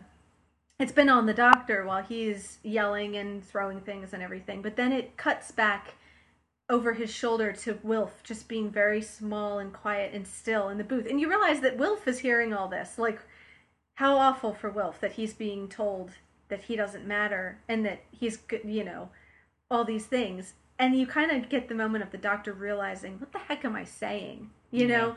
And I love that line about he just kind of stops and says, oh, lived too long. You know, and, and it's kind of like, I Yeah. also thought the connection back to his lines about a longer life isn't always a better one. You know that Yeah, that yeah. acknowledgement of you know what right in the last, I'm talk I'm talking crap, and this is crap, and it's time, and Yeah, here we go. You know, and kind of I've been talking about how I love people and they're important and and I do anything for them and they're giants and it's time to practice what you preach. Yeah. You know. well, and and you get that sense that he's, you know, he's having a tantrum. You know, and, oh, Right. it's not fair. I mean, come on, a five year old says that. You know, Right, literally, right, and that's yeah. you know, so you get that moment that he's thinking about that. You know, the oh, I've I've lived too long, but there's there's a parallel later there, right? Um, right before he doesn't he say something along those lines? Um, before you know, before the the I don't want to go and all of that. Uh, mm-hmm. What does he What does he say? I can't find it uh, off the cuff what here. What part? I don't know what you're talking about. Um, there's a sort of a parallel to the I've I've lived too long later as well. I thought, but I'm not finding it offhand. So maybe um, maybe I'm not maybe I'm not right. I don't know. Um. Okay. Anyway. Well, no. Earlier, maybe you're thinking of this. Earlier in the episode, he talks about sometimes I think a Time Lord lives too long. Oh, maybe that's it. And that could be it. a callback to because it's like he's said that you know he because yeah, it's yeah. when he's talking about he's talking about Adelaide and and all this the the stuff that he did that you know yeah he's taken lives and he's also manipulated people. Right right and he's right. not happy with the way his life is going at that point. Sure. and he kind of admits that maybe it's because I've been living for too long you know? And you get attached you know? You get attached to life and you start to get like a time lord who is willing to do anything to survive you know? And that mm-hmm. acknowledgement of don't be like them you know? Yeah and and yeah. maybe if you get like that you've become too attached and you've been living too long and it's time to lay it down um and especially for Wilf you know to yeah to to put yourself for, you know I think David Tennant said in one of the interviews, "Who wouldn't sacrifice yourself for Bernard Cribbins?" You know, like this is Wilf we're talking about. Of course, he has to go in there. Yeah, well, yeah, and and and of course he gets to that point of, you know, it, it's an honor, you know, like yeah. it, and he's on, and but again, you have to go back to their earlier conversation because you have Wilf saying to him, you're the most wonderful man and I don't want you to die. you yeah. know, and it's so you know, there's all these like round round and round going back and forth yeah. between these different sentiments there but um yeah you know i mean this is the right he goes through the anger stage right so we've had right. the denial stage yeah. of his grieving where he goes off and right. marries queen elizabeth right. and right we've had or, the, or i would include the pushing the regeneration into his hand as part of denial as well you know sure sure like uh, broadly you know, I would yeah. call that the start of the denial I mean, I stage. don't, I don't think there's clear cut delineation. So yeah, no. I mean, I think that definitely fits too. But like, yeah, like this is the anger stage. This is the I'm raging against the universe, and there's literally nothing he can do. Well, I mean, he could, he could not save Wilf, but then what does he become? He becomes exactly what Rassilon says. You know, yeah. at the end of your last last thing that you do before you die is you're going to be a murderer. And of course he ends up not being. He shoots the star thing and then right. but now right. he's but, got and, Wilf and that there would make and him so no better than the time lords you know who right. will who, who will destroy other things so that they can live exactly. you know? Exactly. And and you still have that in the back of your mind that he's a man who never would. Like yeah making Wilf stay in there while a bunch of radiation pours down on him it's, would is, be murder. Is yeah. just as bad as holding a gun to someone's head and pulling the trigger. Yeah. There's no difference whatsoever. Yeah. Um. The one sort of thing that I so okay, so he gets to the end of his rant, tells Wilf it's an honor, does his little countdown thing, and you know presses the button and gets the radiation. I guess we've seen him take radiation before. Obviously, yeah. it was much less. Yeah, and I think radiation. that's kind of basically what we're supposed to understand is that. What he was can't it like? Just Run, shake Röntgen, it out of his foot. Röntgen radiation. We used to play with Röntgen bricks in the nursery. That that was like. Yeah. Toy radiation, and he can expel it into his shoe. Yeah, um, yeah. But this is like an overdose. Yeah, this like is a, lethal atomic dose, bombs so, worth of radiation. So, yeah. and you know, um, which is uh, interesting. Who am, I, who am I to argue with the with the yeah? Well, Time Lord physiology is a mystery to us. So, Time Lord, um, yeah, physiology. The uh, the you know, so he gets sort of like the equivalent of radiation sickness, though, right? So it's not right. like he doesn't like die immediately. He kind of goes through a a process of yeah. you know slow, wasting slow, away, degenerative yeah. death. Yeah, yeah.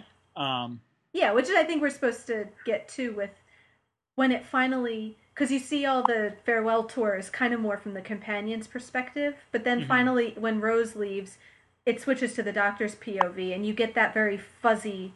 You kind of get what he's seeing, which is everything is out of focus and Mm. Right. falling apart. and he's falling down Yeah, and yeah. and hunched over or whatever and Yeah. right so yeah um well Wow. and there we go so i you know we should at least mention donna um i just i'm not other than to say we had donna in the last episode i'm not sure what her point is honestly Um, yeah, I mean, I think, uh,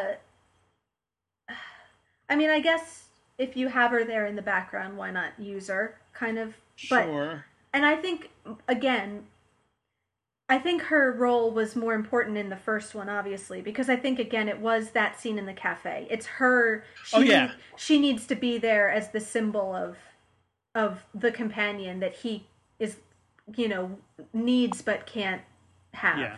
So, but once this episode starts, she, we kind of don't really have time for that. So he has to kind of find a way to put her knock to her the out for side, the whole episode pretty and- much. Um, then wake her up until right we until we pick her up again for the for again to be the for the kind of gag yeah. and and yeah and and again to be part of that farewelling thing Yeah, well, Where, no, again, the the the they're all wedding symbols of that the now. wedding makes sense. Like I get that. I just the whole like she's running around and then just has like this weird little explosion thing and falls Yeah. down. Like it's like it would have been nicer if they could have worked a way to have that into like helping the doctor somehow. You know what I mean? Like yeah just rather than she, Yeah. she doesn't do anything. no in that no regard. and that's true So I don't. Whatever. I mean, minor minor criticism. yeah Not- and not and i think thing. and i think tough because how do you have her involved without making her involved because she can't get too involved because she can't remember Right. stuff. Well, I mean, so it's kind of because she's trying to get to Wilf for something, and yeah you know, whatever. So Yeah. anyway, that's fine. I don't want to spend a lot of time No. on that. Just I like her little um did I miss something again? Yeah, yeah. that she's kind of a, a little bit aware that she's sort of missing stuff. Um Yeah. but Yeah. anyway, um Cool. so Well, so here we are at the end hmm, of the Davies era, yeah. and uh gonna head into Moffat and Matt Smith. Moffat and Smith. and I, you know, and this is so this is, yeah, like I said, I mean, you know, okay, I'm definitely going going through that new Doctor syndrome, you know, whatever, but um, at least I know I like Moffat, so like I'm interested Sure. to see how the story shapes up, and and I'm, and I'm interested to see how Matt Smith, um, you know, plays the character. I will reveal this to you Hmm, my daughter, my 12 year old daughter, yeah. um, is ahead of me now by like a season or more Hmm. uh, in Doctor Who. And she loves Matt Smith. She keeps telling me the 11th Doctor is amazing. I love him. Yeah. You need to watch it soon so that I can talk to you about Uh-huh. it. And I was just like, oh, okay, interesting. Yeah. So, yeah, um, you know, it's good. Okay. He comes recommended. yeah, you know, I mean, and I know there's a lot of people who like him, you know, Absolutely, just yeah. out out in the world, you know, and and will I know there's also that dichotomy you've sort of brought up before of the Davies versus the Moffat era, and I I would imagine that some of that also has to do with the Tennant and the Smith eras sort of coinciding with those. Yeah, Um, yeah, yeah, and not not exclusively. I mean, I think there are people who might. There are those kind of people who maybe say they prefer the Davies era, but they prefer Matt Smith. You know, so there might be some. Or- right, they or like Davies story stories, but Smith as the actor, you know, the or whatever. So of. there's some. It's not like it's not a totally either or thing, and there are the people, the crazy people like me, who I feel about Tennant and Smith much the way I feel about Moffat and Davies, which is sure uh, you know, great. they both in, have their good points. They both they're great in different ways, and I don't want them to be the same. You know, if Mhm. if Matt Smith is just a cheap Tennant knockoff. That's kind of lame. You know, I'd Mhm. kind of rather he be different. And I don't think that those differences are necessarily improvements to the character. They're just different, you know, and and I think there's some ways in which just like Moffat and Davies, there's some things which are similar and then there's some things which are completely the opposite. So, um we can definitely talk about that. I am, you know, a fan of all of them. So Sure. sure. so I, but I did. That's kind of why. So you, I, I, you know, I, I'm looking forward to talking about the era. I kind of can't wait, but also that's why I want to acknowledge this kind of death metaphor because I think as much as we can be excited about the new Doctor, I think it it's also sad when the old one goes away. You know, and and you sure. it you do have a very complicated weird thing of being simultaneously grieving and also really looking forward to the next thing you know Mhm. and that's just part of how it goes um, Yeah. Yeah. so yeah we're yeah. so far over time it's not even funny but anyway I wasn't going to bring that up, but we should start talking it is about it is the end of the Dave you know total end of the of everything we've had so far in the Yeah. show so if like only if only we were going to do a whole episode on the end of the Davies era. which we are. quiet um Oh, was that a secret? But Oops. no, I mean, look, look. The head writer's leaving. The executive producer's leaving. A chunk of his production team is leaving. The main actors are all leaving. Um, so this is we've said, you know, they've changed the cast every year, which is pretty Mhm. bold. Um, this is you know the biggest change we've seen so far. You know Yeah. that a whole new production team and a whole new cast. So you're effectively canceling and rebooting the show, you know? so anyway, you know, I think I, I don't feel uh, regretful to spend a few extra minutes on it. Um, Sure. but anyway, Cool. we should All right. talk about Angel now. I Yes. Yes. Let's do so. And so, where would you like to begin? Uh, well, um, I kind of want to start with kind of the general tone of the episode. Um, hmm you know, a lot of Oh, the light and airy tone. the light the the chipper tone which this you know after the death of the doctor it's good that we have you know something happy to look forward to Right. um yeah. Go lucky. but um so you know the the episode's called lonely hearts you know and it deals with all Mhm. these kind of lonely and, and depressed people seeking out any sort of glimmer of consolation they can in this sort of yeah. sad dive bar you know Not is, in any way like the Doctor in his farewell tour. it- not at all um well at least the doctor went to people he knows these people are looking for solace with anyone and whoever Yeah. with complete strangers you know um Right. and so it's all about this kind of crushing you know soul sucking loneliness um Mhm. and you get you know all these kind of dark overtones of um you know these you know kind of the metaphors of people who take advantage of people like that you know kind of a you know either Mm-hmm. Yeah, like the pickup artist and the- yeah either yeah. either emotionally or sexually or whatever Mhm. you know um hmm so and this kind of longing that all these characters have you know to make a connection to meet somebody to have something real and fulfilling and to find only creeps you know um and you know i kind of think it's summed up by angel saying you know because they're looking for somebody that needs help. They don't know who they're looking for. And angel says did either of you sense that anybody here needed help tonight? And cordy says yeah everybody. You know which i think kind of sums up the episode that it's you know and it's sort of the reason why doyle's uh, vision doesn't give him one particular face because it's not one particular person that is, that's in trouble. It's everybody. It's Yeah. everybody in this in this horrible Yeah. place. So You know, um, that's a good point. I don't think I ever quite thought of it that way before, but I think yeah you're i mean that Like, kind of only occurred to me on the second watch you know but it's not Yeah. it's not like it's sharon you know it's Mm. it starts with her and that's what you're led to believe but um you know last time he very specifically got a name and a face whereas this time it's just this massive blurry people, you know. And Mhm. and Cordy says everybody here needs help. Yeah. Um, so I thought it was interesting to have all that, you know, kind of thematic stuff because you Mhm. mentioned to me last week that this story replaced another story which was deemed too dark. Yeah, so right. I, I found that Right, right, when. I watched this, I'm going, huh, you know, I find that a little.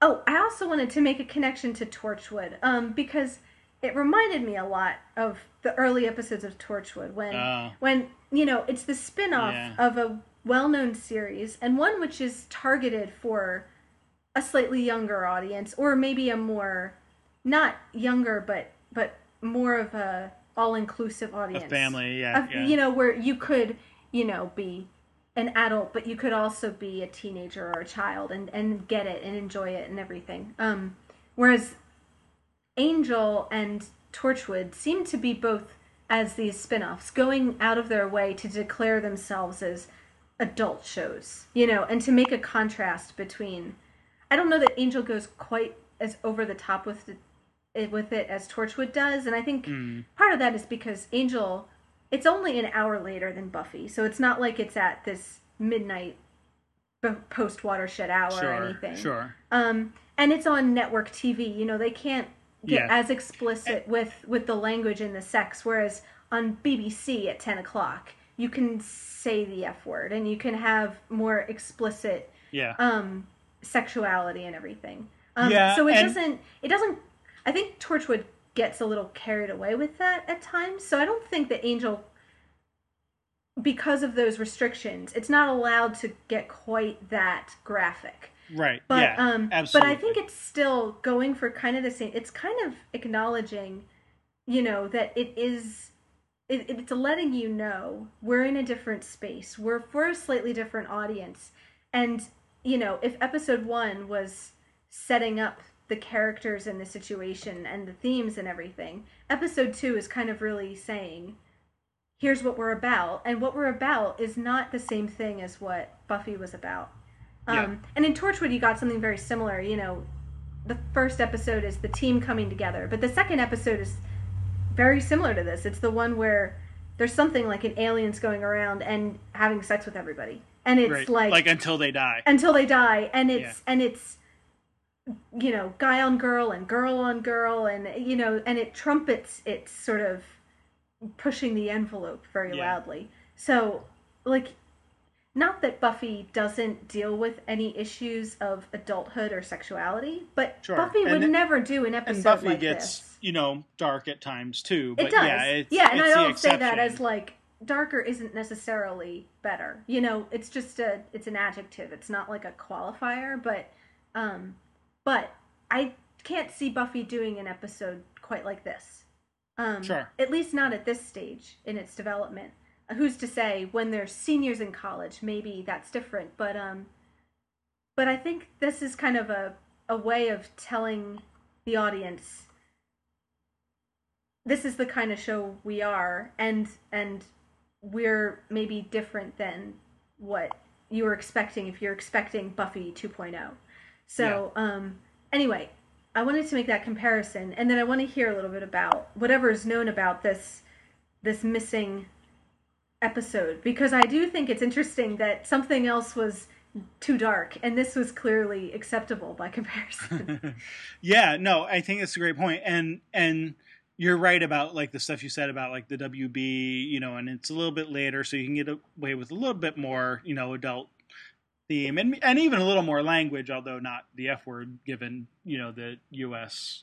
yeah, Uh, yeah. Federal Communications Commission, you know, policies and all Yeah. that, but but you can still get away with maybe a little bit stronger language and whatever. Yeah. Um, and and at this point, the WB is a pretty new network still, so Yeah. they are kind of actually looking to push the envelope, but not not nearly as far as like you said, Torchwood or whatever. Like it's you know pushing it incrementally and just kind of seeing what they can do. So um, the Well, and original, I recently listened to that Tim Minear interview, yes, and and him kind of saying too about like Angel and Buffy being on a smaller network allows you to kind of get away with the stuff. You know, Mhm. like when you're not on CBS and you don't have like gigantic viewing figures, it's like Yeah. kind of people don't care as much what you do. Like they're Yeah. not hovering over you. So it allows you the freedom to be a little bit more um you know, experimental and a little bit push the envelope. and they're targeting a narrower demographic and that Yeah. kind of thing. Yeah, yeah. Yeah. Um, well, and good thing that you mentioned Tim Minear because I'm going to be quoting him in a minute. Um, because he was a producer uh, on Angel, and um, one of the so the the episode, uh, the original episode uh, was called Corrupt. That was going to be the second episode of Angel, and um, it was going to do a number of similar things. It was going to talk about sort of the loneliness and and introduce Kate Lockley as a detective. Um, but where where the really more darker stuff comes in is that um, you know instead of sort of investigating because you get the sense throughout the story that Kate's sort of investigating you know this murderer the serial murderer in the nightclub right like Hmm. even though there's some earnestness to her um, you know, to her talk with Angel in Lonely Hearts, you know, you still get the idea that she's still kind of like looking for this guy, right? She talks about tracking Angel and whatever. Like like she was doing things sort of in the background. Um in in Corrupt in the original story, she was going to be infiltrating a underground or not underground, but like a, a prostitution ring Mhm. um, infiltrating in such a way as to the point where she actually like is working as a prostitute Mhm. and has a drug addiction um you know because she takes drugs while she's under you Right, know right. undercover or whatever and like you know just this really like spiral down into Yeah. you know this character who's really hit bottom and Yeah. and all of this stuff. So, um, and, and Tim Minear, you know, he talks about you know David Fury who wrote the episode and, and wrote the the corrupt episode as well. So he wrote corrupt first, and then when they realized they had to change, he came and wrote Lonely Hearts. Um, You know. Uh, in which Kate was a police officer working undercover as a prostitute, eventually became um, addicted to crack. This was the first episode after the pilot, and it was written before um, this is sort of the important part, and I, actually, I'm glad you mentioned Minear's interview. But he uh, he says it was written before the new staff arrived. The new staff being Tim and Uh-huh. and a few others. So um, we didn't really talk about this much, but I I do want to mention, I guess now that about half of the writing staff for Angel came from Buffy. So Yeah.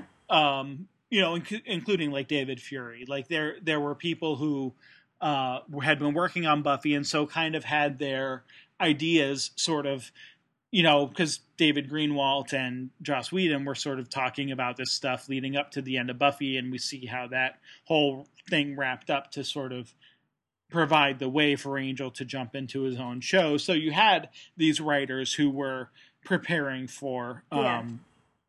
You know preparing for Angel that were coming from Buffy. But um in that interview that you just mentioned Tim Minear actually talks a little bit about that because he says it was kind of like you know like Buffy does, like moving high schools in the middle of high school. Like Hmm. you, you know, you go to, uh, you know, this new school or whatever, and you have like the cool kids are already kind of have their clique, and and Right. of course the cool kids are the ones who came from Buffy. Tim Minear is the newbie. This is his Right, first right. collaboration with Joss Whedon. It's like and- a, a of hazing those guys. period So- for him. Yeah. Yeah, so it just becomes right. It becomes and and hard to sort of break into the ideas because they're already so familiar Mm. with what they're doing and where they're going and and all of that stuff and like you see like david fury already had the script Yeah. so um uh, tim goes on you know uh it was written before the new staff arrived they just went incredibly dark and and it was decided at the end of the day that it was just a bit too hopeless a, a little too grim Yeah.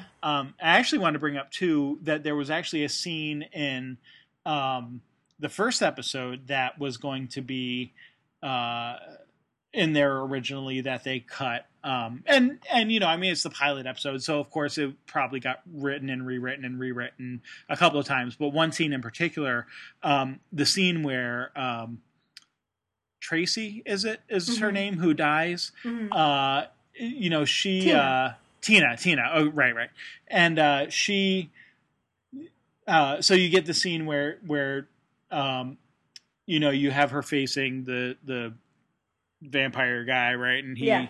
kills her and then angel bursts through the door Mm. but she's she's dead right, Right, you don't right, you like yeah. you think he's going to save her but she ends up being dead and there was going to be a concept there where they were actually going to have angel see the blood and like lick it off her like arm or something like this really like you know like what he does earlier like in in the, in the episode with the girl and you know he kind of sees the blood and he turns away and you know like Yeah. um you know but but that was like another thing so so you do get the sense of with the writers here i i think a couple things you get the sense that they're definitely going for dark like Yeah. there's no question of that sure. but you're also seeing that they're kind of realizing that maybe they need to even rein themselves in and Yeah, and yeah. the wb i'm sure helped out a little bit Yeah. with that too Well, like, I mean, and and generally with these things, less is more. So you know, not a bad thing to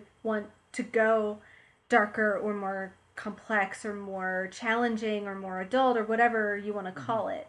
But that doesn't mean that you don't exercise thoughtfulness as to when and how to Sure. deploy that. You know, because a lot of times, you know, when you do kind of rein it in, then when you have something really dark, it impacts you more. You know, if it's, and I think that's maybe where Torchwood got a little carried away with itself, is it's so into its own darkness and adultness that it gets a little bit assaultive. You know, like you kind of feel a, a little barraged by its yeah by its um, graphicness and its nihilism and everything. Whereas Yeah. I think probably the fact that they had a more, you know, they had more rules as to what they couldn't, could and could not do, helped the writers of Angel. I would think, you know, exercise. Okay, you know, only do those moments of darkness when they really matter.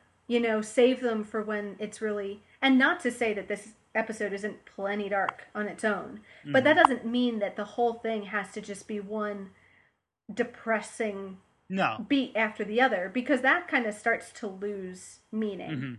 You know, Yeah. you have to And- kind of have an ebb and flow and everything. and you can definitely see that's where Cordy comes in right, in right. spades, you know, Yeah, with sure. her sort of humor and and ability to to lighten the mood either intentionally or sometimes sort of more obliquely. But Yeah. um, yeah, yeah. so I- yeah, I will say- relief, yeah. I will say that um, the the having to rewrite and reshoot uh, the episode actually caused a delay in in the initial start. So I think. I don't remember if we talked that that the show didn't actually start till like October, October Oh. fifth. Oh, okay. Um, So we're not and- exactly doing this in transmission order then, but not that that's a problem. But what do you mean? Buffy had already been going at this point. Is that No, Buffy. Buffy. No, it was it was in transmission order. Oh okay. Buffy didn't start till October either. Oh, okay. So they they were They started coin- together. they coincided because remember we talked about like how they um, replayed like the the first or the last two the graduation Right, day episodes Right. Yeah, um, yeah, yeah, yeah. and- earshot and everything. Yeah. and then got into Yeah. so so Buffy started in October too. So we are doing it in Okay. in transmission order. Um, but but the uh, Right. Well, but that was affected them- by You by can see them trying to to figure out the tone and the purpose of the show and Yeah. everything. um, and that's but that was every affected new by show goes through that. that was affected by the you know the the rewriting and reshooting and all of that and but the you know the interesting thing is so that we're talking fall of 1999 so Mm. internet exists Mhm. in a much different form than exists today Yeah. um, but you have these chat rooms and forums and stuff where people were speculating because of the delay like oh is the show canceled before it even starts Right, and you know right, like you know all this stuff so so it did kind of have that you know like the fan intrigue element Uh-huh. um, there are a few elements from Corrupt, the original story, that do get used in later episodes, but they're and even like in this episode, so you know you still have Kate Lockley, who's a detective, yeah. you know, kind of undercover, but also kind of troubled and and you Yeah. know, trying to figure out how to trust men and that kind of stuff. So, you know, broad stroke, some stuff gets Yeah. reused, Yeah. a few other elements get reused in in like later episodes, but I don't like none of like what I told you about corrupt is like ever true in a later episode. So like I don't even know based on the summaries that I've not read the actual script. Maybe it would be clearer if I went through and did a line by line thing, but like I don't I couldn't tell you what gets used again later. So Yeah, yeah, you know, none of this is like spoilery. Yeah. Uh, corrupt is obviously because it was never actually produced. Um, it's not considered canonical or anything. So Right, right. just sort of more intriguing from a production and hmm and tone and all of that sort of uh, you know because uh, line there. So Yeah. all right. So to actually talk about the story, Hmm. uh, why don't we like get the monster stuff out of the way, Yeah. and then I think we Yeah, go through the characters. No, because definitely we're kind of again in the monster slash metaphor of the week Mhm. mode, you know, um, and um, again, you know, dealing with this idea of like what Angel's line cracked me up about uh, demons that that want to prey on young singles. Um, that I Mm. don't know why that made me smile, but it's just a, a demon that would target young singles. Yeah, Um, because it's looking for a connection. yeah, no. So you you definitely get this kind of overtones of um sexual predators or even STDs, you know, something that that yeah. that well, that's what I was thinking. the of, thing that more the affects STDs. Yeah, things like- that affect the whole kind of- community and pass like a like a disease pass from person to person and um Mhm. perpetuates and everything. Um so, but I like the way that you don't kind of uh, figure that out right away. Um, as it starts with Sharon, who, you know, as soon as we see her, you know, kind of blonde, shy, you know, vulnerable, sitting alone at the bar, and this kind of smarmy guy comes to talk to her, you know, your your your gut instinct is like, oh no, you know, she's in trouble. But then, you know, I immediately start looking for the the catch here because um you know, last week we had a blonde vulnerable damsel in distress. Mhm. And it seems like Joss isn't one to overuse that trope. Um, Sure. And and I also well, and even I, going back to the first episode of Buffy well and you know. I and, and immediately I opening scene. well, immediately, you know, because I so I start thinking, okay, this isn't as simple as it looks. We're not going to have Yeah. another blonde victim here. Um, so then immediately where my my mind goes is welcome to the Hellmouth because not only do you get in the first scene you get Darla, you know, Mhm. who subverts that trope and is the um the predator, not the prey. Um, but then you also have Buffy, who's another blonde, you know, girl who turns out to not be a victim, but you know, this kind of ass kicking superhero. Um, you know, so absolutely what I was thinking was she's the monster. You know, she's the villain. She's looking all enticing and easy like an easy target to to lure this guy, you know, to lure some kind of willing unsuspecting guy in. Um and and that seems to be at first what it is, you know, cuz they go off together um and then you see them you know and and again she's getting up to leave but i thought all that's manipulation she's leaving so that he'll ask her to stay you know that this is Mm. all her way of you know getting him where she wants him and then you see that he's dead in the bed and she you know gets dressed and we see her at the bar calmly later. putting on her calmly putting on her stuff and and from that moment on totally transformed. You know she's not you know in the first scene she's very kind of mousy and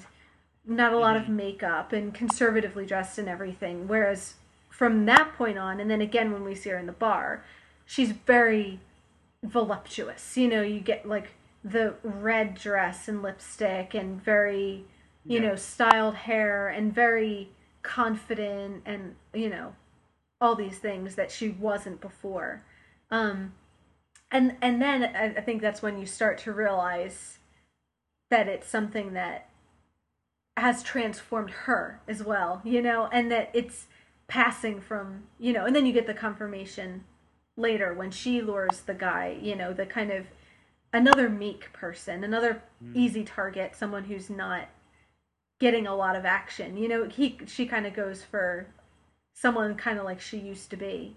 Um, lures him in and then it passes from her to him. So, you know, by that time you get the confirmation that oh, okay, it's not any one person that's the monster, it's this parasite thing that's passing um, mm from person to person. So, anyway, I like the kind of slow reveal of that. You know, and I did I didn't I can't say I guessed what it would be, but I think I was right in anticipating that Whedon and Greenwalt and David Fury are a yeah. little bit smarter about using cliche. You know, they don't that, that they want you to think one thing so that they can fake you out and everything. Sure. Um so Sure. Yeah, and you know, overall the monster isn't that um compelling per se. Like I mean, it it's a there's a there is I guess sort of an intriguing idea of like you know a demon that's looking for companionship. You know, like yeah. looking to be it's lonely, so it's trying to find the right body. But of course, each one that it goes into isn't quite right, and so right. You know, but leaving it again ends up killing the person. So like, right, right.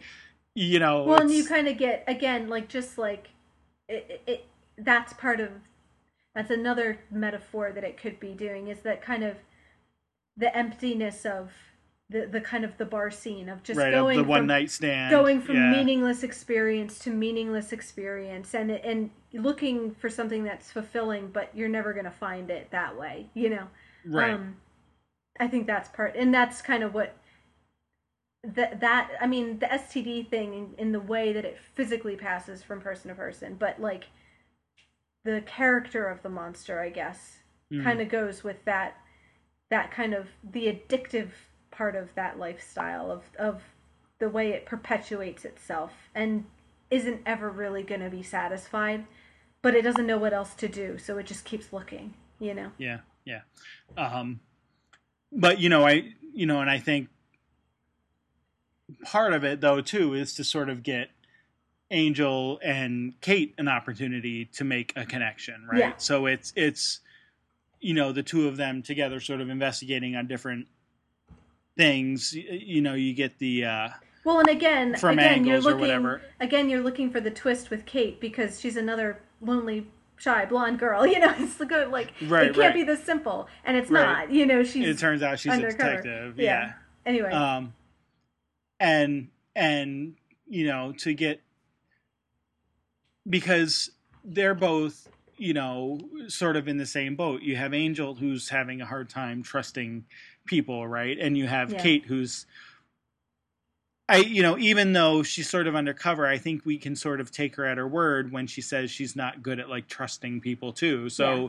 you know especially considering that that's something even after you know that she's a detective and angel calls her she's not trusting him right so it's right. it like that's yes, she's using it as sort of a line to signify to potential predators that she's weak and vulnerable, but um, it's also kind of true.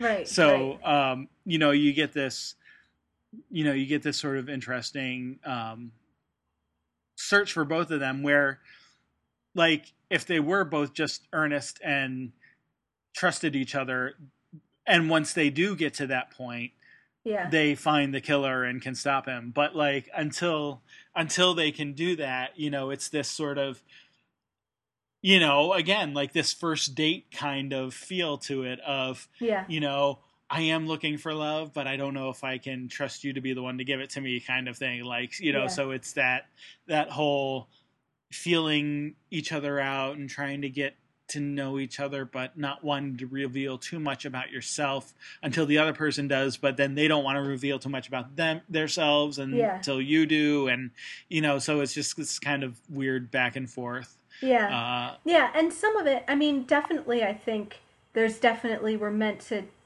understand that it's not all an act, right? Like some of her insights are definitely true, you know, and and the best the best lies have a little bit of truth in them anyway, right? Like, you know, Sure. it, she's going to be a better actor if she puts a little bit of herself in it, you know. So I don't think it's all, like you said, just a line. But I actually kind of was glad when some of it turned out to be, you know, when you kind of got that sense of her kind of feeling him out to see is he Mhm. the predator or not because some of it I felt like she went a little, you know, her kind of woe was me, self pitying kind of. It, it got a little, but then if that had just been her character, I kind of wouldn't have been too impressed. But the fact that it is, she's trying to get him to talk about stuff and to see what's he going to do and is he going to Mm. ask me back and and if I, you know, if I give him an inch, you know, what's he how's he going to react and everything.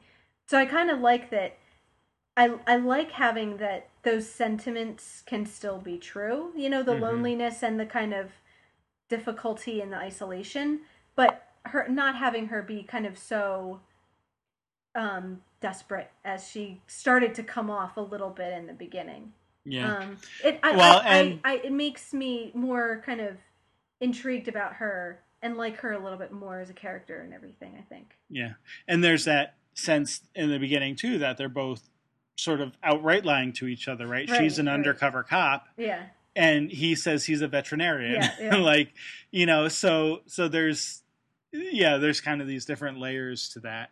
Um, not just in how they act, but in what they actually even say to each other. Yeah. Um, And again, it's not until you know it's revealed that no, she's a cop and he's an investigator, and they don't trust each other right away. But at least that begin, you know, that's there's like several opportunities for fresh starts, right? Yeah, you know, yeah. they they make these um, claims like, well, well, let's start fresh, you know, again, and. Right, and you definitely get that at the end that she Yeah. she once you know I I don't know that I think they've kind of maybe for the immediate future it's a little too awkward to kind of get involved romantically. You know, they're kind of like mm, you know, not quite as into each other as they seem to be right at the beginning because they both found out this stuff. But you get the sense that they're happy to start fresh. That she did that there was Yeah. a connection and that they now they're they realize they're they could be working together. They're on the same side. right, Um yeah, and and you I- get, I mean. It, so I don't think it's a huge spoiler to say that we will see Kate again. She's not going to be in every episode or anything, but right. you know she's Well- going to be someone who's sort of an ally And- for and Angel to I- to go on. to go again with more Batman stuff. I kind of thought, could she be the Commissioner Gordon of the series? That like, is she the the connection with the local police who sort of is the only one who's in the know of their Mm. secret vigilante and is secretly feeding him information and working with him on the side? Well- you know, and and the other side of that though is that she doesn't know that he's a vampire. this is true. So This is true. you know there's well, but there's but Commissioner Gordon didn't necessarily know that Batman is Bruce Wayne. So well yeah I, you can take the Batman analogy as far as you want. I'm just saying from a you know no, trusting she still and, right. She still and- doesn't know the full story. and Yeah. yeah giving each other you know starting over fresh or whatever. Yeah. Um, I would just point that out. So um, Right, that's true. Uh, I hadn't really thought it that way, but the way she says start fresh, no secrets, but he still has Right. secrets from her, you know. Right, and she reveals that you know, oh, I went illegally Right. into your house and Searched place, and yeah. whatever, and and you know, like there's that moment when she's like opening the fridge and it's like, oh, she's gonna find like pints of pig blood in Right, there, you know, kind yeah, of yeah. thing, but she doesn't apparently, or or she may see cartons but not know where they are or Yeah. whatever. Um, so yeah, there's yeah, there is that sense of she's she's saying, okay, let's start fresh, but he's still keeping a secret. He still has a secret. Um, and yeah. she might be too. Like we don't Right. necessarily know that she is or isn't. Um, just that she's saying she's going to start fresh. So Yeah. um, I don't won't say one way or the other, but anyway, um, yeah, we kind of jumped all over with the two of them. I guess Uh, and well, and you brought up Batman, so I have to. So there's a couple, right? There's with Cordy and the cards in the beginning. You you have Doyle saying, "Oh, you know, it's not like you have a bright, signal. you yeah. know, signal that you can shine in the sky." But then also, I love when they're trapped in like the basement, and Angel's, you know, all like, "Oh, we're gonna go out through that window there, right?" And he gets out his little utility thing, you know, yeah, yeah, in front, and he's boom pulls down the supporting beam, and he's just Yeah. like. Uh, in case like uh, and just goes and shoots the lockout. yeah. Again, there's that. That's like jumping into the wrong convertible, right? Like that's the subversion yeah. of the genre moment, and yeah, and totally like the lame Batman. You know, like Right. he's he's Batman in, in with a twist of real reality. isn't- you know, this is an angel with like you know mechanical spikes coming out and stabbing two vampires at the same time. You know that's cool and Yeah, effective. yeah. This is Angel, yeah, kind of, yeah, just not working out so well. yeah, yeah. Um, But yeah, good stuff there. Um, I don't think I have anything else for Kate. Anything else for Angel that you wanted to sort of talk through? Um, I mean, I guess the only thing is that the the bookends of him sitting in the dark, you know, and you get Mm. Kate talking about it's either, you know, how do you meet people? It's either you subject yourself to this, or the only alternative is sit at home alone in the dark. But you get from Angel that he kind of likes it that way, you know. Um, Just a little. It, it he seems very content and peaceful. And when Doyle turns on the lights in the beginning, it's like an irritant, you know. It's like Yeah. he kind of winces, like, "Oh, come on, man." And then at the end, he sort of tries to do right by his friends by offering Yeah. to go out with them. Um, but he's very, very relieved when they say, Yeah. you know, it's okay. You can just, we'll go home and you can just I- stay in the dark. And you get that moment of, oh, God, yes, Yeah. thank you. Um, Um, and he has a little smile on his face as the camera pulls away. So, Yeah. um, I, I was just gonna say, so yeah, no, I'm glad you pointed that out because I definitely wanted to make make sure we talked about the the bookends. I it feels to me like there's a slightly different quality to the first and the last. hmm. So like in the beginning, it feels to me like he's very much the sort of disgruntled, you know, um, not really wanting to talk or see or do anything with Yeah. anyone. Um, you know, and Doyle, you know, oh, let's go out, let's go out, and and Angel's kind of irritated by that. So, you know, at the end, obviously he doesn't really want to go out either because he's like, Yeah. "Oh, thank you." You know, like they go they go home, and he's like, Yeah. "Yeah, I didn't really want to anyway." So, you still have that component, but I get the feeling like by the end, because of the fact that he's actually made this connection now with Kate Lockley, that it just it just seems like there's a sort of a slightly different quality to it now, and so you get that. You know, he's still a lonely heart, right? To go with the Yeah. the headline, and so is Kate. But you kind of get the feeling that like because they've made this connection that there's something a little bit better. Not much, not, you know, it's not world shattering whatever, but yeah, it's it's they were they all the crap that happened this episode, they still kind of got to a point where they could be friendly and you know Yeah. rely on each other and that kind of thing. So like I do get a sort of sense that that it's not exactly bookending, right? Because there is a slightly different quality Hmm. to to how to the dark brooding in the beginning, you know, from Yeah. the slightly less dark brooding. at the yeah, no, definitely. It is definitely because he does have that slight, slight smile on his face at the end, Mhm. and then not like in a, not in a bitter, oh good, they're gone kind of way, but like in Mm-hmm. a genuinely content and peaceful. And you kind of do get he did make a connection, and he's, you know, a little bit relieved of some of the loneliness, even though he is alone Mm-hmm. in the dark. It's sort of like some of the connection that he made has eased some of that loneliness a bit. You Mhm. know, he's still Mhm. not the guy to go out partying, but the connection did seem to help in that way. Yeah. Um, and Yeah. definitely more more peaceful than the kind of like grumpy broodiness of the beginning of the episode. Definitely. Um, one other. So I guess the the other sort of superhero Batman related thing too is I love that when he when he's trying to explain to Kate why he's in the bar and he's like I, I am just looking for someone to uh rescue yeah yeah like are, are you maybe are- in need of some rescuing yeah.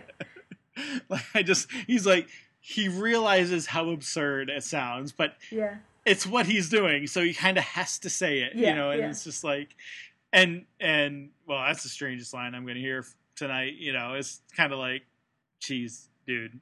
yeah Not only are you like a slime ball, but you're like the worst of the slime balls, like Yeah, yeah. of the people who could hit on me. Um, but anyway, um, Yeah, no, Yeah. his awkwardness is kind of a unquenchable well of yeah, humor, you know. Um, Yeah. getting him to say, you know, especially when you put him in kind of flirtatious situations. Mm. Um, his lack Right. of smooth is very funny. I love uh yeah, so that when they're outside the club like the second night and uh he's like trying to explain like why she shouldn't go Yeah, into yeah. the club and she's like, "Well, where are you going?" In, In the there. club. Yeah, yeah. Yeah, like Right, and he realizes how that sounds. like- yeah. Like basically you just told her to go away wherever you're not going to be, you know? Like, Right. why don't you go away so that I can go inside? That's kind of how it comes across. Yeah. Um Um so yeah, no, there's I I like that they're sort of building on Angel's repertoire of humor because yeah. We did get a little bit of that in Buffy, but not much. I mean, other than the, you know, I'm a funny guy. Like, you know, that was Yeah. hilarious because it was so deadpan because normally He's not funny he's not a funny guy. No. So like now I, I like that they sort of build and try to he is still somber, he is still serious, but he is at least trying like Yeah. they're trying to sort of give uh, David Boreanaz a little, you know, little more to maybe play with. a little yeah. more colorful character in that regard. Well, you know, and and, um, and it stops it again, like the darkness. If it's just dark, dark, dark, dark, dark all the time, yeah, that's kind of boring. You know, you want to mix it up. So it stops it from being just. I mean, dour brooding angel's fine when he's a supporting character, but when he's your lead, you can't just have a dour brooding lead Yeah. all the time. So I think I like that they kind of realized actually his broodingness is kind of funny, you know, Yeah. and we can have fun with that. And he can still be brooding, he can still Yeah. be awkward and completely socially inept, but we can have some fun with that, you know, and that doesn't have to be a one note kind of thing. Like you can do a lot with that. Um like you can actually have it be kind of sad and funny at the same time. Yeah. Um Uh, the other the other thing I like, and maybe this we can start talking a little about Cordy too. yeah. I I like in the beginning when she brings the cards in, and he's like he's like trying to be like enthusiastic Yeah, about it, but yeah. he just does not has get any idea. Yeah. what is going on with these cards. He's like, oh yeah yeah, I there's a you know our number and and. Uh, a butterfly? Yeah. like, what is this? He's thing? like hoping that she's going to jump in and rescue him, Yeah. and, he do- and she doesn't. Yeah. Yeah. Um, but yeah, no, Cordy with her like sort of upbeat entrepreneurialism, Yeah. yeah. you know, getting the cards and then passing them out in the club and you know all of that um, is just great stuff. And and her, I mean, she's still sort of the same old Cordy, right? Because she just says what she's thinking, you know, Yeah. right there. I love that, like, you know. She's like, I don't want to come into work tomorrow and find that you're, you know, evil. you know, it's like, Right. you know, right after this whole spiel about, you know, how he will lose his soul again, you know, if he Yeah. Yeah. whatever has a moment of happiness. So, um, Right. You must be the loneliest of all. You know. yeah, yeah, Because you can't even. Not only are you lonely now, but you will be lonely forever.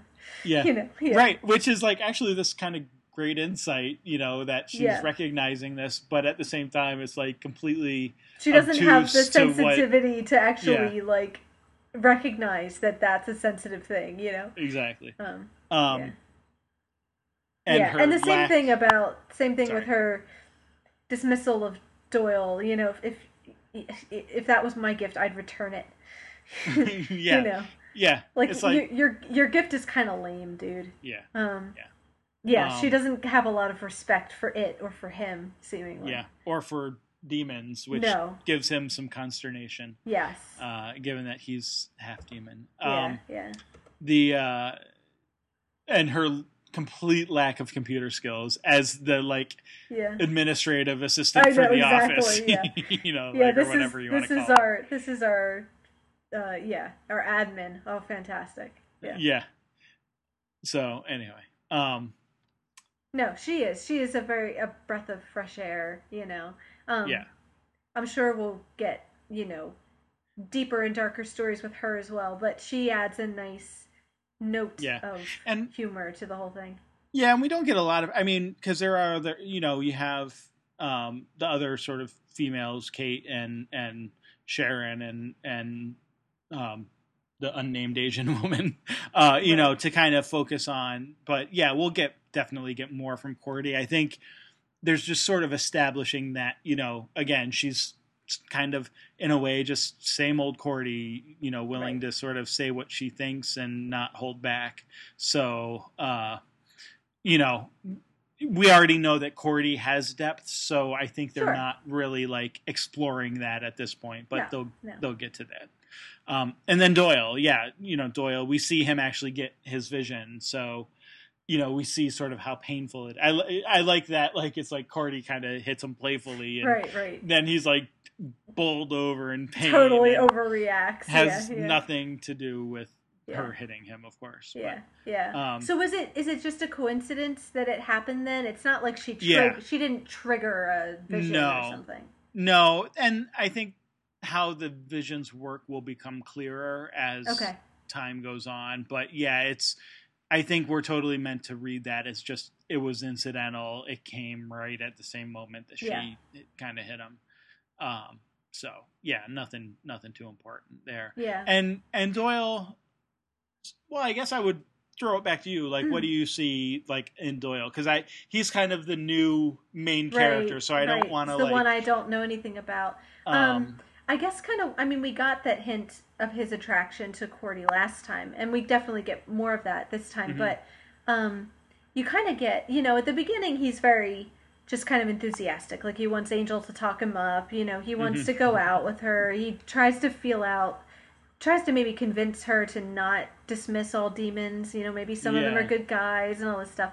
But you kind of get she's not thinking of him that way and and doesn't seem to be interested really and kind of when he realizes that you get a little bit more like sparkiness from him that he gets Mm. kind of it gets more to like a more of a combative relationship like a like a Beatrice and a Benedict or even like Xander and Cordy you know where Mm. you know he kind of criticizes her like you know don't hand out the cards like that you know we have to fly under Mm. the radar and you know um you know and you get a little bit of bickery back and forth with them kind of you know arguing a little bit telling each other off he kind of makes fun of her you know crappy apartment and she's disgusting and all this stuff. So you know i guess that's a slight difference you know or a slight change you know is that you know when she doesn't immediately reciprocate his attraction he kind of he doesn't like become instantly mean to her or anything but like you get a little bit of not tension exactly but but a little bit of like um bickeriness i guess enters the relationship a bit like he Mm. kind of starts to argue and and criticize and and they get a little bit um more combative towards each other i guess Yeah. Yeah. so I don't know whether that'll, you know, continue. At what point does he, you know, how long does this go on? Does he try some different tactics? Does he, you know, it, it does he start to like get annoyed at her for not feeling the same way? I don't know, like where that's all going to go, but um Yeah. Anyway, I just kind of noticed that it kind of went from his sort of very enthusiastic just wanting to get her, you know, to think of him that way to kind of seeming a little bit frustrated Um. Yeah. So. Well, and and like I, I like that you pick up on the combative stuff. It's not even like just with her, right? Because he starts basically well, he is over.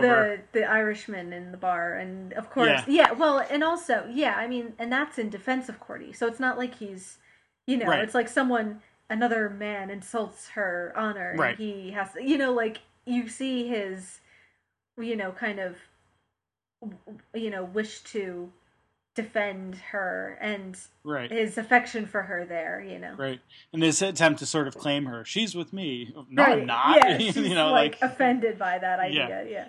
um, I, so I just have to say too that line uh, that Doyle says right before he starts the fight. He goes, "Everyone, just simmer down here, okay? Violence isn't going to solve a thing. On the other hand, it is kind of festive." And he, Yeah. you know, lands a point. So like. Totally reminded me of Firefly, you know, uh, Mal, where he goes, "Well, they tell you never hit a man with a closed fist, but on occasion it is kind of hilarious." You know, like that that whole sort of, you know, give you the sort of common wisdom and then just totally Yeah. ignore it. and then just throw it out the window. Yeah. Well, and you Yeah. kind of get the idea that he kind of said that to put the other guys off their guard, so that when he like lays into them, he's at a slight advantage. You know. Yeah. Um. So Sure. yeah, no, and he's clearly a kind of hot-headed, sparky little Irishman. You know, that's kind of the he, he's more. Angel jumps in to kind of give him a hand, but he seems to be more of a wild card than Angel. Angel's Mm. much more deliberate and and less quick to to Yeah. jump to the physical, you know. Yeah. Except Um, except against the monsters, whereas Doyle seems like he'll get in a scrap in a bar just if you piss him off, you know. Yeah. Well, and yeah, and that's what I was going to say. Like, at least in this instance, you have Doyle. Like last week, you had him sort of complaining about driving the car, right, and going, Right. you know, to where the monsters are or whatever. But like this week, he goes right out with them. Of course, it's to a club with Cordy, so you know maybe there's other incentive, you know, to go out. But you know, Yeah. it's he. There's less objection to actually being part of the team and helping out. Yeah, no, they and that kind of definitely seem like there are the three of them are, you know, officially the team at this point. Yeah. Yeah. So anyway, Cool. cool. Well, I think we are at time or well over it. Um, so Yeah. any any final thoughts on uh, the second episode of Angel or? Uh, nope, that's everything I had. All right. Well, then uh, we'll be back next week with a new Doctor and a new episode of Buffy. So Very exciting. Yeah. Until then. See you then.